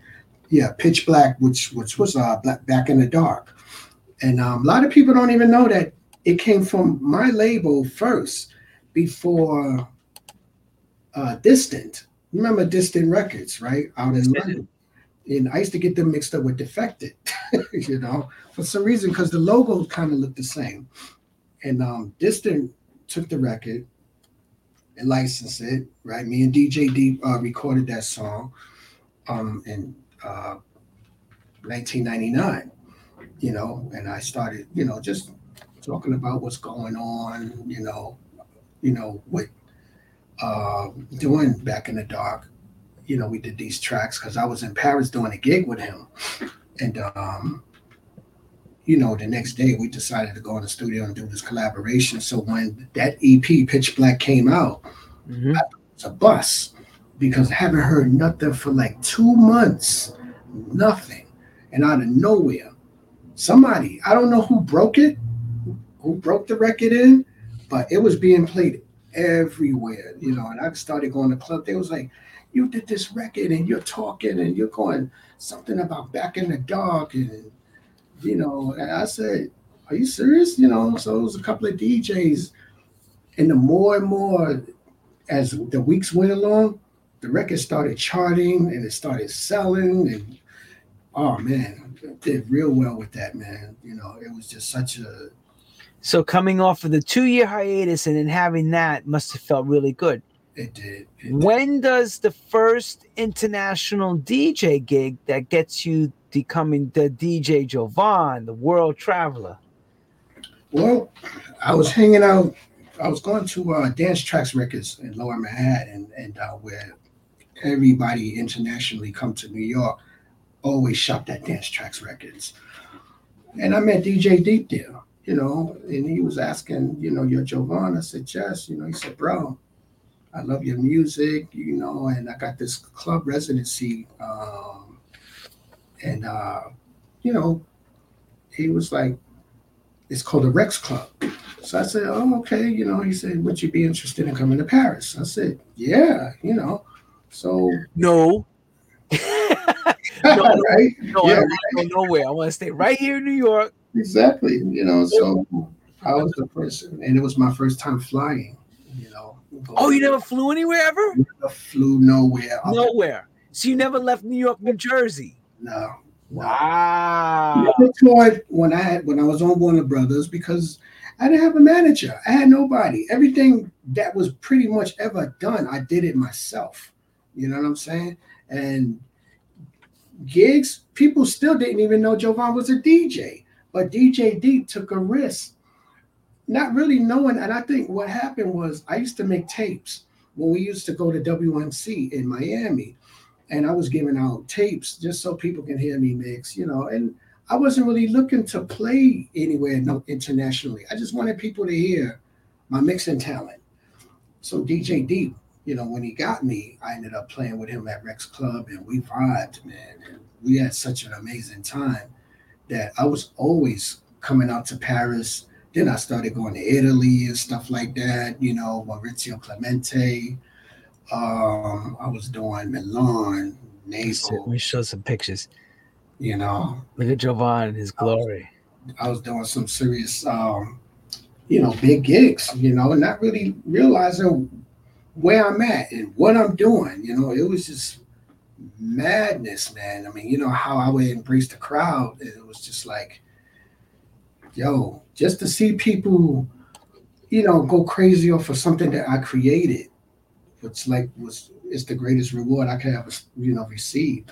You know, because it's like the birth of a record. It's like, man, this is this is amazing. You know, um, You get to play for that beautiful crowd. yeah, I started doing London. First time I, you know, I did London. It was with, um, you know, few people, you know, um, that I, I worked with, and you know, Maurizio brought me out there, you know, out to London, and it was, you know, I used to record records over there, and, and in Italy, is where I did. Uh, I first produced a Garage Shelter.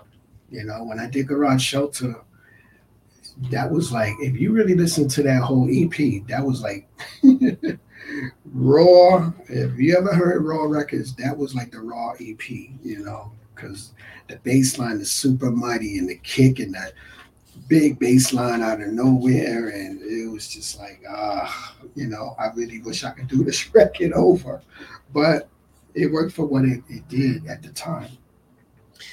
I think that's what makes you you. You didn't care. You just yeah. want to get records out. You didn't yeah. care, right? Yeah. I wasn't trying to make a hit record. I was just trying to do good music.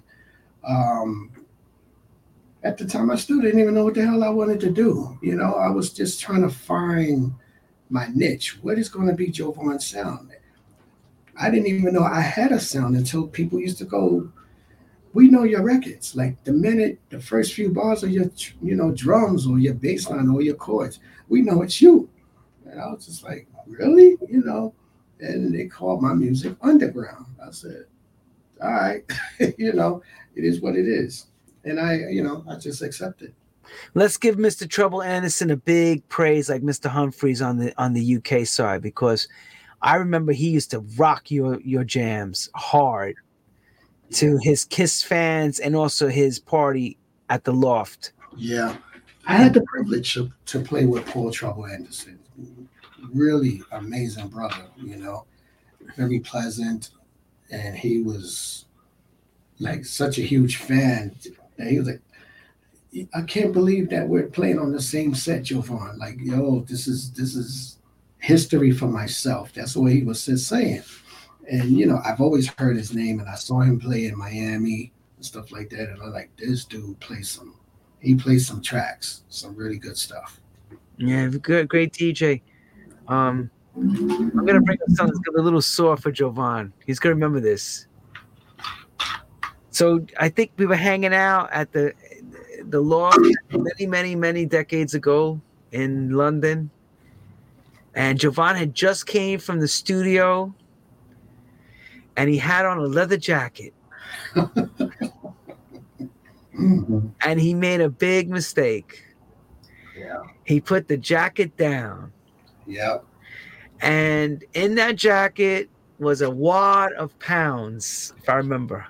Yep. And Jovonn Tursi says, You believe this? Yeah. They took my shit. Yeah. I was like, I lost it. What happened? What are you talking about? Like, I laid my jacket down. These people took my shit. It was yeah. It was my first time in London. I remember that now. You know when we were together, you you were right next to me. He's like, yeah. you were like, I I didn't even know you laid the jacket down because I would have been watching it. Yeah. It was on the stage. That's the problem. We were hanging out behind Trouble's booth on the stage. Right. You know, he played before me. I went on, and then after I did the set, because I closed it out, and I go to for my jacket, and my jacket is gone. And it, after you know, it it bothered me about the leather jacket, but it was all my money that was in it that I made from that gig. Gone. I was so livid, man, so pissed off. And yeah, I remember when you was like, calm down, Jovonn, because you was trying to calm me down. I was trying to keep the peace down. I'm like, yo, I said, I don't want the cops to come and arrest us. I said, because he was getting crazy. Like, oh, I don't want to repeat how he said it, but yeah. he went, he went I, Brooklyn, Brooklyn hard. I ended up saying, yeah, I ended up saying some really racist stuff about woo, racist. I was like, yeah, about our people because it was a black club, and I really like I don't. One thing I did say, I said I've played at anywhere in the world, Milan, Paris, anywhere, and I put my jacket down. Nothing happens. Here? I come to a black club and y'all motherfuckers want to steal shit. That's it. And I said, Jovonn, stop. He's like, no, man. F them. Yeah. F these mother. Yeah. I'm like, I was going in. I was going in. You know, I my, This is real. This is what I talk about people, how we were all in the trenches when stuff was really, you know, people asking, was I really around? yeah, I saw it. I was right there. yeah. You you you calmed me down, but that whole night I couldn't sleep because I Oh, couldn't. I don't blame you. I think it's about 1,500 pounds you had in your jacket, if I remember you screaming. Something like Um, that. Something like that. I remember it was a lot of money. Twenty, yeah, twenty five hundred. 20, so I don't remember, something like 15, like 2,000. You like, yo, that's all my money in there. Yeah, I was Yeah. like, um, then my next question was to Jovonn, what the hell would you leave it in the jacket? well, it was winter time, man. It was cold in London. No, you no, know? no, no. No, you had jeans. You should have put them in the in the put that money always in that. Oh, put the money. Well, you know, because I think the pocket was short that I had on, so I didn't want the money falling out. I probably would have been mad more about that. I was like, damn, I dropped my money. I messed up, but I put it in a coat with the zipper. So I'm thinking I'm good, you know. And yo, man, Some people are writing, Jovonn, welcome to North London. Ah. Where the hands are yo, puppy, the hands are sticky. Where the glue, the glue is tight, right? You people, Yes. you know, you people think we're stupid. Like we're like we're you- you know what, in Zanzibar or in the Paradise Garage. You if you had that kind of coins and you wouldn't let you you would never take them out of your you would never take your No, jacket. I never did that. right? Right. You would never take your jacket. You never would take your jacket. You'd have been like, "Oh, I take my jacket off," because you know, and you knew, you knew in Newark where you're gonna make it out of there at night. Forget about even putting Yeah. your jacket down. Exactly. You know, I, I would have thought, in, um, you know, since I traveled around the world, you know, I'm thinking it's the same thing in London, you know, but it was a big mistake. Good people, Yeah, good people. love. Yeah, Oh, they got a lot of love for you. they, they, they show love, but they got more. Somebody got more than the love, and hey, that person might be still alive right now, going, "Yeah, I was the one that did that." I Yeah, come forward. Yo, come forward and admit it to Jovonn. And bring that money back to him. Bring him what he needs. You know, he's probably like 75 when it came. There, I was that dude back then, man. You know, And could you imagine the person that took my coat didn't realize that there was money in it? You know what I'm saying? Well, Milton said it was me. taking the Well, coat. Milton said it was me. It was And me. he- yeah, he probably went into the jacket and was like, "Oh, I know I can't go back to that club now." Wait a minute. Let me let me let me refresh my memory. I think you even got more upset when you turned to me and said, "My passport's in there too."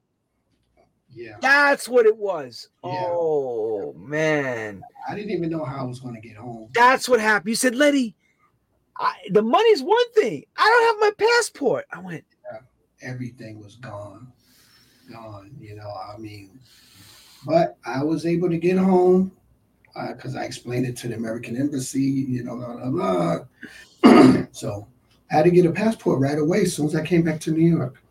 You know, but it was it was just such a crazy experience, man. But um, "That's what that's what I'm trying to tell everybody." See, you live and learn. you live and learn. These are hard. These are hard learns. These are learns that we don't want to learn, but it happens. Yeah, yeah. So, were you out there at the time when you were starting to get some play to try to become the remixer, or were you just thinking about strength to strength making records? I would say strength to strength, just making records. But then, yeah, I wanted to tamper with remixes because my first remix that I've ever done was with uh, Sabrina Pope, "Holding On." It was me, Masters at Work, and um, I think Mood II Swing. All of us was a part of this project, and um, I think it was like a three-pack record or something like that. you know? Right. but everybody had a mix on the vinyl and it was crazy but it was my first my first remix ever you know then, How'd you approach that, Jovonn? well, What were, King, you thinking? what were you thinking about, like at the time? You know, because you know you had a sound. It was raw. It was it was street. It was you. It was like th- like people would say in in in Zanzibar, you the Jovonn, the Jovonn, like that. yeah So that Jovonn had a Jovonn sound. i had a jovonn sound Raw. um, Raw. I went to another studio when I did the remix on that because I didn't know how to take the vocals and put it to the track at the time. You know, I didn't know. So I went, you know, to another studio and we recorded it and everything. So I was like, oh, okay, because they used to come with um I show you perfect example. He's gonna go into the archives. It shows an example, everyone. That's what I love about this show. For for those for those that don't know time code that used to go on recordings, we used to run it through this. We used to run it through a DAT, right?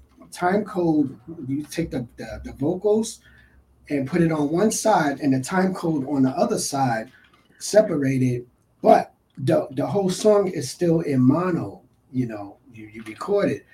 But we used to record with this, you know, everybody, you know, all our masters, you know, whether you did a mastering track or, you know, you send this out for remixing up until CDs came around, you know. Right. That that was that was it, man. You know, but it was once I got the taste of remixing the record, I think it was just such a challenge to take something from somebody else's project and, and turn it into your own groove.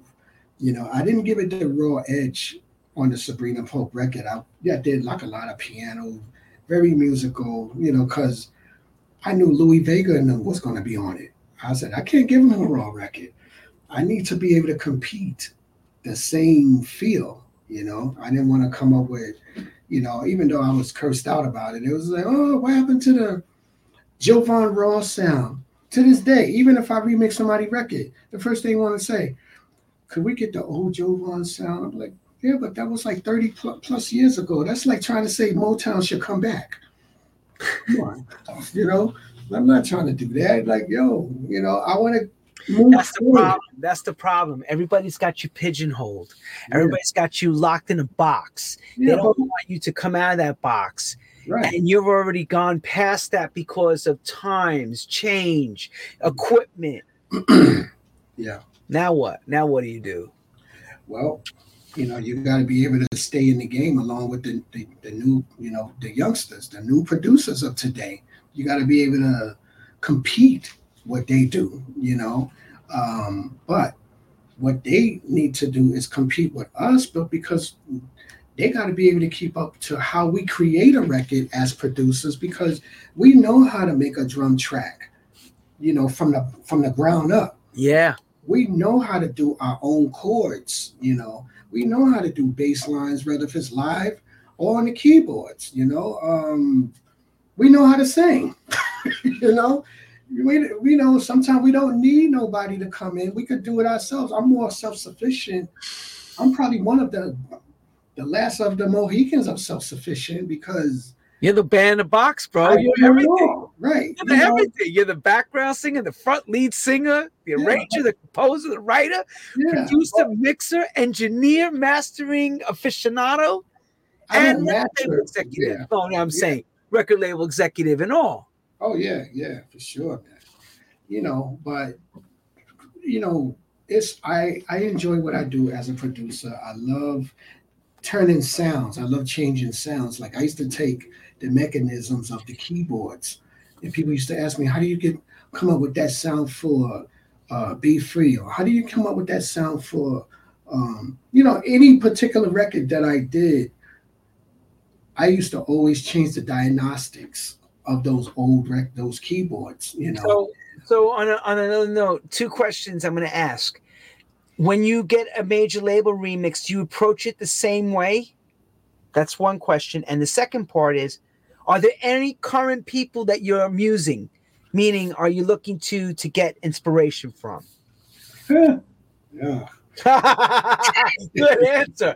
Everybody got that answer. Okay, we'll leave that one there. The the major label remix. Um, label, major label remix. Um, how would I come at them? Yeah, because you said, man, notice how you mentioned about Sabrina Pope, you know, with Louie Vega and all them on the. Yeah, I want to be able to come up, you know, not too commercial, but still give that that that Jovonn vibe. I want to put it together. You know, I don't want to give the straight raw unless the the, the the, the label itself asks me. I go, well, you know what? I'll do two. I'll give you what you asked for. But I want to do the other thing, and I'm going to give you, you know, something that's going to compete with a festival, you know, a festival where you you get to hear it at a festival or you hear it at a major club or possible radio, you know, radio play. I want to be able to do that to compete with all of those records that's being played on the radio. They're not going to play nothing raw on the on the radio, you know. It's just not going to happen. You're only going to hear it in the clubs or a mix show. That's that's as far as it goes, you know. Unfortunately. But for a young cat starting out now, what kind of advice do you give him? You know, because where you were and where in decades later where you are now, what do you tell somebody who says, "Hey, Jovonn, what's the secret to getting into this game now and making it?" I say the the, the, the, the secret is to be able to produce a track and have your own. excuse me, have your own sound. You know, as long as you got your own sound, you're you're more recognizable. Like I got a guy, good friends with. You know, his his uh, name is Ben Rebel, and you know, we talk about, he's like, Jovonn, how do people, uh, you know, how's anybody going to recognize my music? I said, just keep doing what you're doing. You're going to stand out. You know, um, you, you just got to keep pushing because I had to do the same thing. As anything anybody doing right now today is trying to be recognized for their style of music, you just have to keep pushing your sound in order to make it. But you got to be able to compete with the next records that's out there you know, if you're a DJ, it's easier to figure it out because you're playing different music all the time. Or if you go out, if you're not a DJ, listen to these records and see what's hot. See who's who stands out and who has a longevity in the music game and follow that person and figure it out. You're going to come up with your own sound. You know, you you know, just try not to learn how to make your own tracks.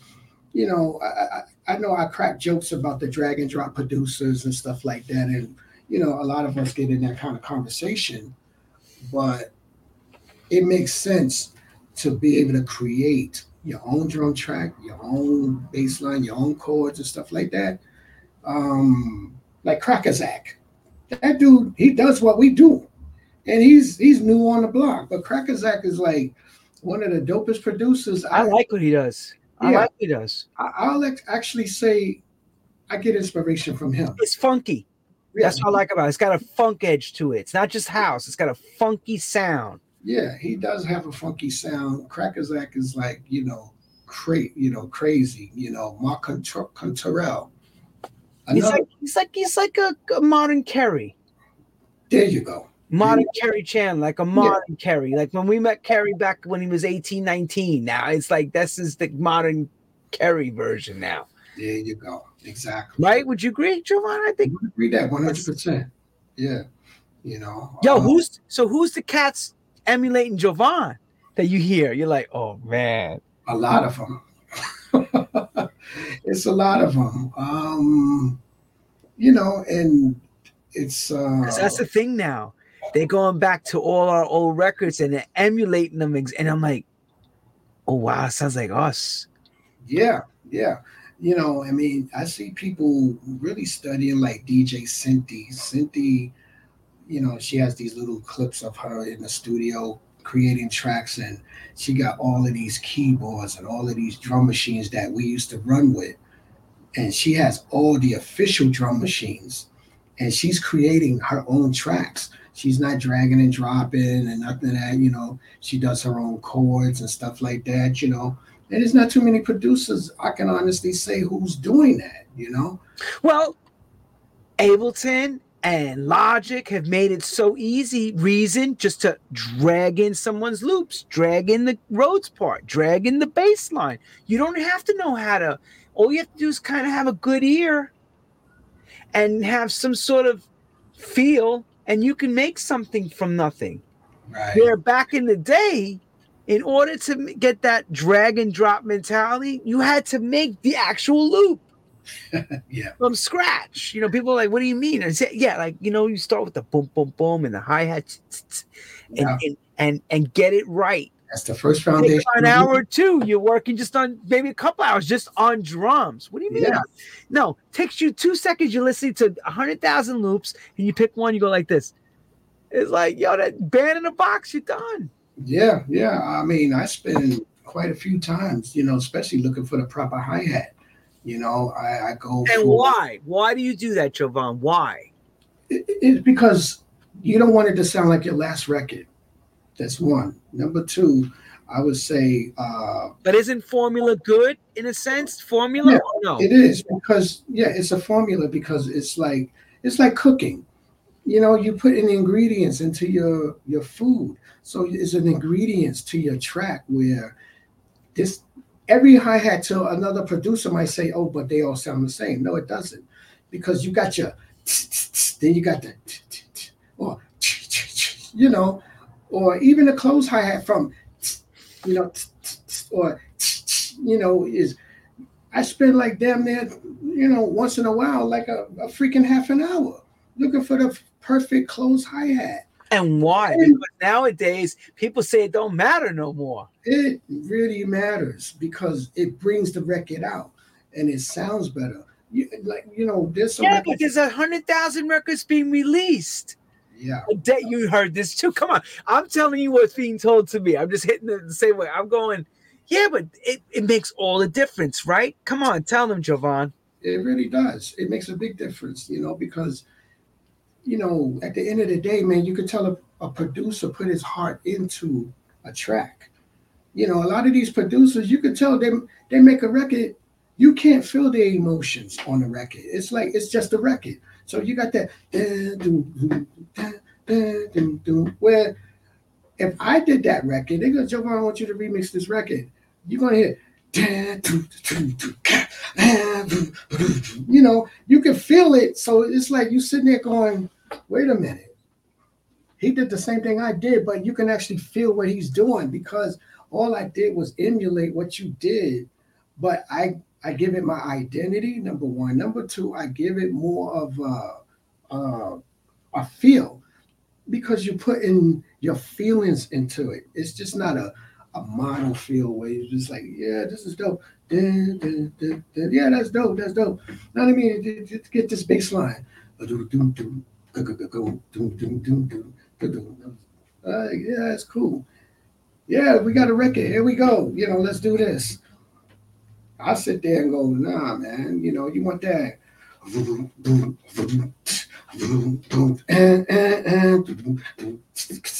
you know, you want that where you sitting there constantly damn near breaking your neck listening to this track that you're coming up with, and it has a feel. You know, it's a feeling. Everything that you do, it's like going out there trying to sing. You know, you can sing like you at karaoke, or you singing like you made the damn record. It's like, yo, this person's really feeling their, their song, you know? So it's the same thing as into making a record, as to being a singer, you can feel when somebody's belting out something that they, you know, they produce or or they doing, uh, uh, you know, singing someone else's song, a cover song, put it that way. But I'm going to tell you something. I'm going to tell you something somebody else said on an interview when I asked this particular question about, you know, the new school versus the old school. They said, and his name is Mr. Simon Dunmore, who is the owner. He's no longer the owner of Defected Records. His the creative Defected said, "That's my boy." Yeah. Yes, Simon Dunmore has helped launch a hell of a lot of people's careers and helped a lot of people. Mm. I'll say this for him. I'll repeat what he said and see where you're at with this. What made producers then and what makes them now, I'm going to just paraphrase because it's not exactly the same is stay in your lane. Don't try to be Somebody David else. Morales. Don't try to be Jamie Jones. Don't yeah. try to be Lenny Fontana or Brian Tappert from Soulfuric or Jovonn or Kerri Chandler. Yeah. Do something different. There you go. That's why you stood out, Jovonn, because you came with hate and love. I hate all you for what you did to me, but I'm going to throw you some major love. Yeah, yeah. That's pretty much it, right? Remember, because I remember you saying me. I would like to say it the way Jovonn said it to me. And please, no anyone take this as me saying racially charged, but I'm going to say it just like he said. Yo, I'm tired of these niggas taking my shit. Yeah. Just like he told me on the side, just like that. These, yeah. these mofos think they're cute with their shit. Take my shit and then all of a sudden turn it and then take it like it's theirs. They did. Yeah. I remember Jovonn saying, he says, What do you think about it? I went, Isn't that a cool house? no, is that what everybody do is sample and shit? But that's the way, unfortunately, I, understand Dunmore's position. I understand Jovonn's position. I understand David Morales' position. I understand I had Robert Clivillés on CC Music Factory. And I remember what they were doing. They were sampling some of the best records and making things come fresh and new from like taking amazing artwork and making a kaleidoscope. And then you have a brand new piece of artwork. It's like, wow. But yet it's the Mona Lisa in there, the Brooklyn Bridge, you know, music is like that. Music has, oh, maybe I can hear that little sample from this guy. Yeah, yeah. And this sample from that guy. And sometimes it works and sometimes it don't work. Right. Yeah. True. Jovonn, looking forward, because you're still young, you're still young in life. Yeah. Where do you see yourself to the end of this? Where do you see? Where do you, what would you like to see for yourself? You know, in the epitaph when it's when you retire or it's done. What do you think is you know? Um, I want to see the next. uh I want to see the next Jovonn, future Jovonn. You know, I want to be able to leave a legacy to the next generation that can actually do a record like I do, but better than me. You know, um, I'm already mentoring a, a, a producer, um, young producer at that. He just turned 14, named Max Jack, and I want people to look out for this kid because he's going to be dangerous. Is that the white boy? Yeah, yeah, yeah. Let me he's find his picture. I think I got a picture you sent me. Yeah, he's British. Um, he's uh, an amazing producer, man. How I found him was just ridiculous because, you know, he couldn't believe that I made a phone call to him. Is this him? I don't see it yet. It should be coming up. Is that him or not? Yeah, that's him. Yeah, how old is he? He's he, at the time that's 13. He's 14 now. Wow. Wait a minute. So how did you find him? He did a he did a this video clip on Instagram. And um it was this track that he did called Don't. And um I seen everybody commenting on it, right? Tommy Bones, and you know, I said, Oh wow, Tommy's on this dude, you know. So I'm looking at it and I'm playing this. I must have played this video like five times. And Max was with this kid, you know, his cousin. But you know, I thought they was partners. He said, "Oh, you know, this my track, and I, you know, I want to see what you think about it." And um, here goes. It had these choppy chords, and then the drums kicked in, and I was like, "Oh my god!" I was like, "This is dope." So I'm sitting there like, no, no, no, no. Listen, let me let me play it again. And I'm listening and trying to hear him. I said, nah, these dudes, these are kids. They probably playing their father's track or something. I said, him. This is his father's track. Get out of here, you know. So I said, let me try something. So I wrote to him, I said, This is dope. Did you do this track? And he said, Yes. So I, I said, did. Right. So I said, bump it. So I called him on Instagram. And he said, Yes. I said, This is Jovonn that just spoke with you, and um, we need to talk. you know? I said, Where's your dad? You know, so his dad gets on the phone. And you know, I spoke with him. He said, I said, where does he learn this? He said he just one day just picked up. I said, most kids his age, you know, at the time he was 12, matter of fact. He was 12 years old. And I said most kids his age, they just playing video games. They PlayStation, you know. PS4, PS5, yeah, PS1, whatever the hell they doing. Yeah, video game kids. You know, he's not a game head. I said, but this kid listening to tracks, he's DJing and he and he makes tracks. I said, this is ridiculous, you know. And I said, um, you got any more tracks like that? He said, yeah, sure. So he sent me like 12 tracks, you know, and I'm listening to them. I said, okay, okay, you know, so I said, that's it. I said, listen, man, I want to sign you to Body and Deep. Let and me show the BND logo. Let me show the logo. I said, I want to sign you to Body and Deep. I said, wow, we need to talk, you know. So his father was like, You really want to sign him? I said, Yes. First of all, wait, Jovonn, did the father know who you were? No. Because I wonder if the father's even into dance music or anything. Does he know anything about this?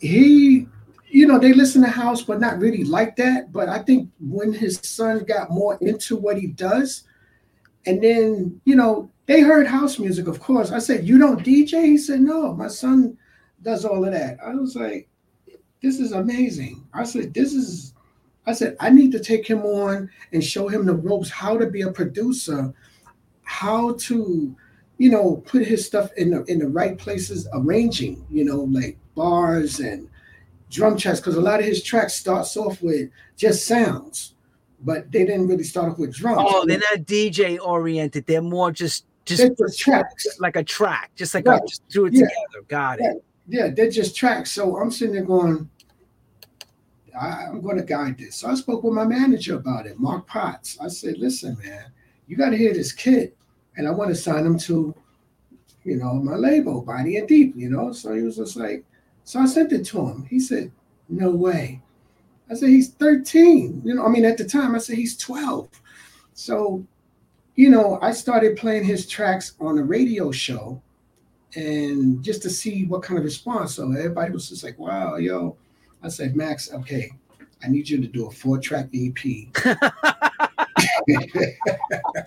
I started laugh the way you said it too. Now I need you. You better. You're not, you're not going to school today. You're gonna yeah. sit home and get me a track. I said I need you to do a four track EP. Oh, right? Oh my god! And I'm going to help you with one of those tracks. You know. That's great. Uh, oh my god. Wait, track for strings. Wait, he's calling this kid. Look at how look how cute this kid is. What's his name? Max. Max, Max what? Jack. Max Jack. J-A- so he's like, hey mate, how are you? And you're like, I need four tracks from you, like pronto. Yeah, but but check it out. You see how that picture is on there, right? I thought he was short. When he stood up, the kid is six, like six feet, man. Really? I thought, I thought he's gonna be like a little, like a little. No, short. he's six feet, man. Like, yo, I think he like damn near six two now. He's 14. He he just recently turned 14. Yo, he's not a little kid. He's yo, man. He did this this gig uh, uh maybe two weeks ago or a week ago, and he just looked like a straight up rock star. It was like girls crying in the in the crowd, like you know, like he, where did we go wrong, Jovonn? I don't know. Well, you Where know, we go wrong because I'm not a cute kid like that. it was not like that back then. It was not like that back no, then. You had to work your ass off for when we started making records. You had to be.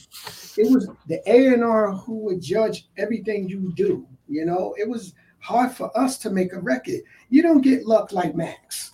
You know. No. No, he would name got a second look, no first look in that in those days. They'd have been like, they would have just said, "You too young." Right? Yeah, yeah, right. You're too young. You're too young to make a record. That's it. You know, it, it, we did have to cut our losses till we got older. Now your voice changed if you're a singer. Well, you don't sound like, you know, back in the day when you, you sound like the young Michael. Now you sound like the yeah, old. You don't sound like Michael. you know, but Max is he's he's that that future star. You know, I see it. I, I see the look in his eyes. I, hear it in his work. Um, he has a new EP coming out called Who Is Max coming out. He does have a single that's out right now on Body and Deep called Extensions of House and um, uh, Extensions of House Music. Um, but his EP is coming out on vinyl, so we wanted to open up digitally with uh, just one of the tracks. So he has a four-track EP coming out on vinyl for those that you know got their ears peeled open. So I'm promoting, you know, making sure that people is aware of him, and I want to make sure that he gets to be a household name, you know, and he's getting there. It's going to take a little time you know, magic don't happen overnight, you know. And, and, in this game, it's not like the EDM where you could do one track and it just explosion. It takes there's a there's a building block process that you got to get through. Yeah, you got to work. You got to work you know, it's it's strategic work, but it takes patience, virtue, and passion. Absolutely. You know, if anybody knows that, I know you know that. You, you know, in fact, when I go to the J- in, in the encyclopedia, it's a J for Jovonn. Those are three words: passion, virtue, and patience is definitely in there next to your picture. Exactly. Exactly. So you're teaching this youngin, young buck, as we would say, Yeah. those virtues so that he can become a really big successful producer DJ very soon. Yeah. You know, and I think that, you know, when he's um, you know, he has his favorites. He's like um a lot of the producers that he listened to, you know, that he he you know he favors. Um I'm one of them. and uh, you know, he he listens to a lot of you know, I told him listen to everybody. Mostly listen to the 90s house producers, you know, because those records will school you more than the records today. To to me, today's records just uh, one dimension. They don't go nowhere. You know, a lot of these records that came out in the past five, ten years, maybe, won't be really won't be classics. You know, whatever he comes out with, I want his record to stand the test of times, like my records. Um, I don't. I never thought my records would be anything of standing the test of time because of they were so raw. You know, with Goldtone, Go Tone, all of those records was just like, damn. You know, I didn't. I couldn't believe how it was being is being embraced to this day. You know, um, people are playing it like it just came out. You know, and and that's a good thing at the same time because uh, whether they're they're new producers or DJs, they being schooled on how house was first started. You know, we're from the beginning of the days of Boyd Jarvis, you know, to Nick Straker Band, all of those Prelude records, Fran- Francois Kevorkian. You know, I learned a lot by listening to a lot of Francois Kevorkian as an engineer producer because I like how he separate his records. I would listen and have the headphones on, and you hear stuff coming out of the left, and then something coming out of the right, and then it's right in the center. I was like, damn, that's dope, you know. And it would it just made me really realize what it takes to be an engineer and a producer because you got to be able to have somebody go, damn, I heard this record before, but I didn't know that little sound jumping out of nowhere and then something coming off to the left, and then something right, you know, right in the center or something like that. So it, it it's uh it's crazy, you know. Francois Kevorkian is just one of those killer producers, man. I give him major, major respect. You can't take it away from him. He did things that nobody else was doing at that time. Right. Different dubby sounding, and, and that's Francois, the mad scientist. That's just Yeah. how I always said about his mixes. Yeah. They just they just got something so different about them. Yeah, I mean, you know, um, and you know, judging from my my favorites, you know, if you want to go there, you know, my favorite producer is Kerri Chandler, of course, because we're like brothers. I mean, let me show the picture of all the family together. Look at this. Merlin Bobb, Kerri Chandler, and right there, Jovonn. It's all together. Yeah. You know, that's that's that's us, man. You know, we forget about it. Me and Kerri, we're like the mas- the last of the Mohicans of the real underground, you know. Um and then come Dennis Ferrer. Dennis Ferrer is like uh I, I call him more like a poetic producer. Like he, this guy brain just come out of nowhere, you know. Anybody that knows Dennis Ferrer's sound, you know, he came to the to the fact of doing a lot of the uh arranging. His arrangements is is, is sick, you know, from his soulful house. And then he started doing tech house and deep house. When he did Hey Hey, that was all she wrote. you know. Hey Hey was like, I was the first one he called when it went gold. You know, I thought somebody died. He said, Yo, man, I can't, yo, yo. I said, slow down. What are you talking about? Hey, hey, just went gold. I said, yo, I said, congratulations. I was like, you know, that's that's a that's big for him, you know, because he ain't the only one that went gold on certain records, you know, like Kenny Dope with these things fall into my mind, you know, that that sample record on Henry Street, didn't it go um gold, right? Oh yeah, there's yeah. Kenny Dope. There he is from, half of Master Work. Yeah, you know when he did that, these things fall into my. These like, sounds, uh, Bucketheads. Oh yeah, Bucketheads. Yeah, that's what it was. I was like, that went go. Are you serious? right. But it was such a huge record because it sounds European to uh, uh, versus New York sound. So you know, again, you know, when it comes to listening to certain producers like Kerri, Dennis Ferrer, Masters at Work, those are the guys I really listen to for the most part. Um, inspiration, you know, as inspiration, and also Boyd Jarvis. When Boyd Jarvis on on the um, pro, uh, what was it? Oh my God, um, it was a, a, a, purple label, but Boyd Jarvis also did the um, the Prelude records. You know, visual Music's Got Me, all those records. Yeah. Yeah. When he did those records, it was I was like so into his his bass line, you know, very fancy, you know, his chords, but it was more his bass line and his solos was was bananas, you know. But you know, I take all of that in and develop Jovonn because I had to come up with my own sound and didn't know I had my own sound because I just, you know, I come from hip hop and listening to a lot of jazz and hip hop. That's where all my my you know swing drums come from. Just listening to hip hop or even chords, you know, come from uh, traditional jazz music or neo soul. I'm a big neo soul fan. You know, listening to a lot of that. Mm-hmm. Uh, you know, and it's always incredible to hear guys like you know, the, uh, the, new producer of jazz of neo soul is Robert Glasper. Right. He's incredible. You know, I got to meet him in person, and he, you know, mind blowing. You know, and you know, it's just that I love, I love music. Period. I still love my rock music. Anybody that wants to ask me, or they ever ask me, so what do you do on the days when you're not listening to house? I listen to a lot of hip hop. And, you know, I have my days when I want to hear a lot of rock music. I don't listen to house music like that, you know. I just know how to do house music. You know, anybody that that always say, "Oh, what clubs did you go to when you first, you know, learn?" I'm like, it really wasn't a club. I never gone to the Paradise Garage.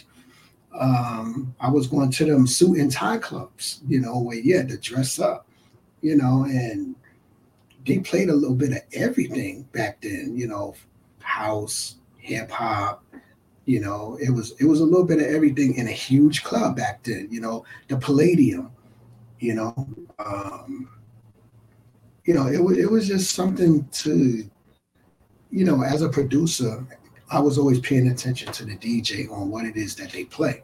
Right. You know, and I didn't, you know, I danced after you know after I got my drink on, of course. But I would sit off to the side and I would just stare off at the DJ, listening to everything he played. And back then, you could walk away. You remember that going to a club and you leaving and you know the, the first 10 records that you heard that night. Now you go to a club, you don't know what the hell you just heard.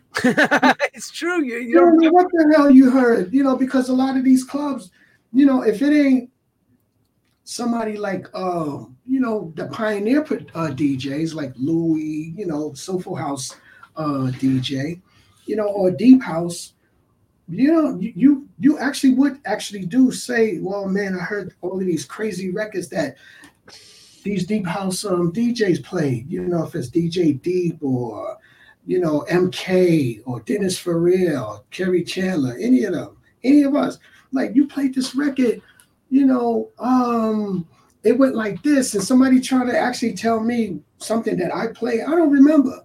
It's just a bunch of good music, you know, that I did. But going to a club, you walking out not knowing what you heard. anymore. You know, it used to be the record that set the tone for the for six months. Six months, a record had a lifespan because you would go to these clubs and come out and go, man, I heard these records. It was crazy. Like, you know, and then it's the big record, at least 10 records.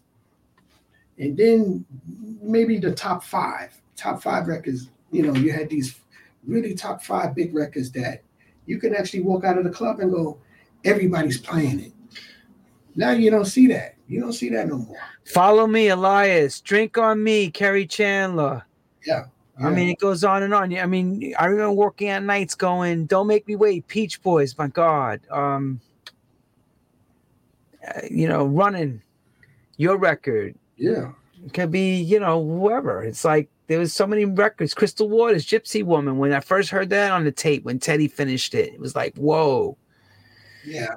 I prefer that at Shelter when uh, Timmy dropped that. Everybody was like, what the hell is this? Yeah. Now it's an anthem, you know. Well, it was an anthem back then, to be And honest. the record played, everybody went crazy. Yeah. No, that was a record that was a standout record. Nothing that was the first time you heard a Hammond B3 from the gospel organ being so in front, not as a background instrument, but being right up in front and being so signature with the chord progression. And her off sounding jazz type of vocal was like, yo, home run all night long. Yeah. Yeah. The minute she starts singing two weeks in the morning, Sorry. Yes, we do it now. Everybody starts singing. And I would just take the music off and make them sing it, you know. And then when then when she goes, um, when she about to say La Da Dee, and the crowd would just erupt, like lose their minds to this day. Like I played it every gig I've ever played, I've always ran that record because I know when to play. You know? Yeah, you got to know exactly when to play that record. You can't play it like No, you don't want to play 10 minutes said. into your set. You don't want to play it an hour in your set. You want to play it somewhere where you got everybody erupted, you know, where they're there. Just like, oh, you know, all of a sudden, down, down, down, down. They're like, oh, everybody starts screaming. And that, you know, like you said, that Hammond keyboard, I mean, uh, organ, it just sets it up and everybody lose it you know and i love seeing that because once i do that that's that's when i officially go i got him that's it And that's it, my people. He's taking you all home. yeah He's I- got you home. yeah i got him you know Jovonn, I think you're gonna keep going this. You're not gonna stop. The filmmaker, the producer, everything, and now actually grooming and and and musing the next of our generation to come up in front. yeah yeah i mean you know We wish you the best on all that with body and deep and all the stuff you got going on today. yeah i mean you know um hopefully the album will be done by the end of this month i got some- Hopefully, hopefully, he said, hopefully, hopefully. Yeah, hopefully. Yeah, I'm trying, but I got some really good guests that's going to be on it, some good features. And, um, you know, the last album I did was Timeless in 2018. Um, this particular album, I wanted to be special. It's called I Am Music. Um, and it's, it's like, it's going to be just a bunch of good music. I, you know, I'm not promising anything to nobody, not looking for no hit. I just want good music. I want it to be diverse to everyone, you know, give something for everybody, you know, where it's accepted as a good album. All know? right. Yeah. No, of course. And you know what? You know, you, they say staying power. You got that in quotations. Staying power. And let's put that out there. There's a reason why. Longevity. Care because you still care about it. You know. Yeah. You still care how people think of what you're doing and how you're doing it. You know. Yeah. The moment you stop caring, you're not gonna do it. You're not gonna do it the same anymore. No, no. Well, you know, my next challenge is, you know, besides just doing the music, I want to definitely get back into film scoring because That's what I'm saying. The filmmaker, the film Yeah. score guy. Yeah. Yeah, I did three, three film score independent. So I want to do it. I want to do the big screen. I want to do whether if it's a TV show or something. Um, You'll get it, Jovonn. yeah, You'll get it. you'll see. get it. You know, he sat at those round tables. He had those meetings. I remember we were talking about it a while back. Yeah, yeah, man. You know, that's the thing, everyone. You can't give up. You got to keep at it. You know, scratch, keep scratching at it, scratch at it, because eventually it will come. But if you get the minute, you know, the biggest thing is, is how many people work so hard to get to that line, and they get so close to that line to step over, and they just stop at the mm-hmm. finish line and fall down, Yeah. and then somebody else comes running through and they win. And that so you have to say, as tired as you are at the end, you hmm. got to find that last piece of energy to keep going if you're bleeding and dying. You know, you got to find it because that's what's going to keep you in this and keep you there as a champion, you know, player in this game. On that note, Jovonn, we wish you all the success with Body and Deep and Max Jacks and all that stuff coming up and the new album to come back again and tell us on True House Stories the next part after 30 more years. We'll check it again again with you later on, part two. And when it's 60 years now, we'll say, okay, now where are you at?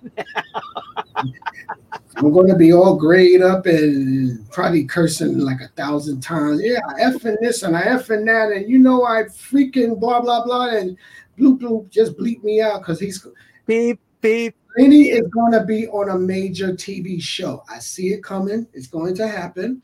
Um, I yo, I applaud you for doing what you're doing. You you're doing something big, and if any of you people VH1, whatever the hell you are, y'all watching right now, check for him. Check out for this dude, you know, because he got something going on to speak about real house music, true house music, nothing underneath the tables. This is like straight up real. No, we can't get any more real than this. We tell it as it is. And on that note, everyone, we're going to go next week to Europe to talk to a European producer, De Hoffner. And we want to thank Mr. Jovonn from Body and Deep, Goldtone, Warner Brothers, all the success back to Zanzibar, Brooklyn, Jersey, Paris, and the world. Jovonn, right here on True House Stories. Good night, everyone. And thank you again for tuning in. Peace.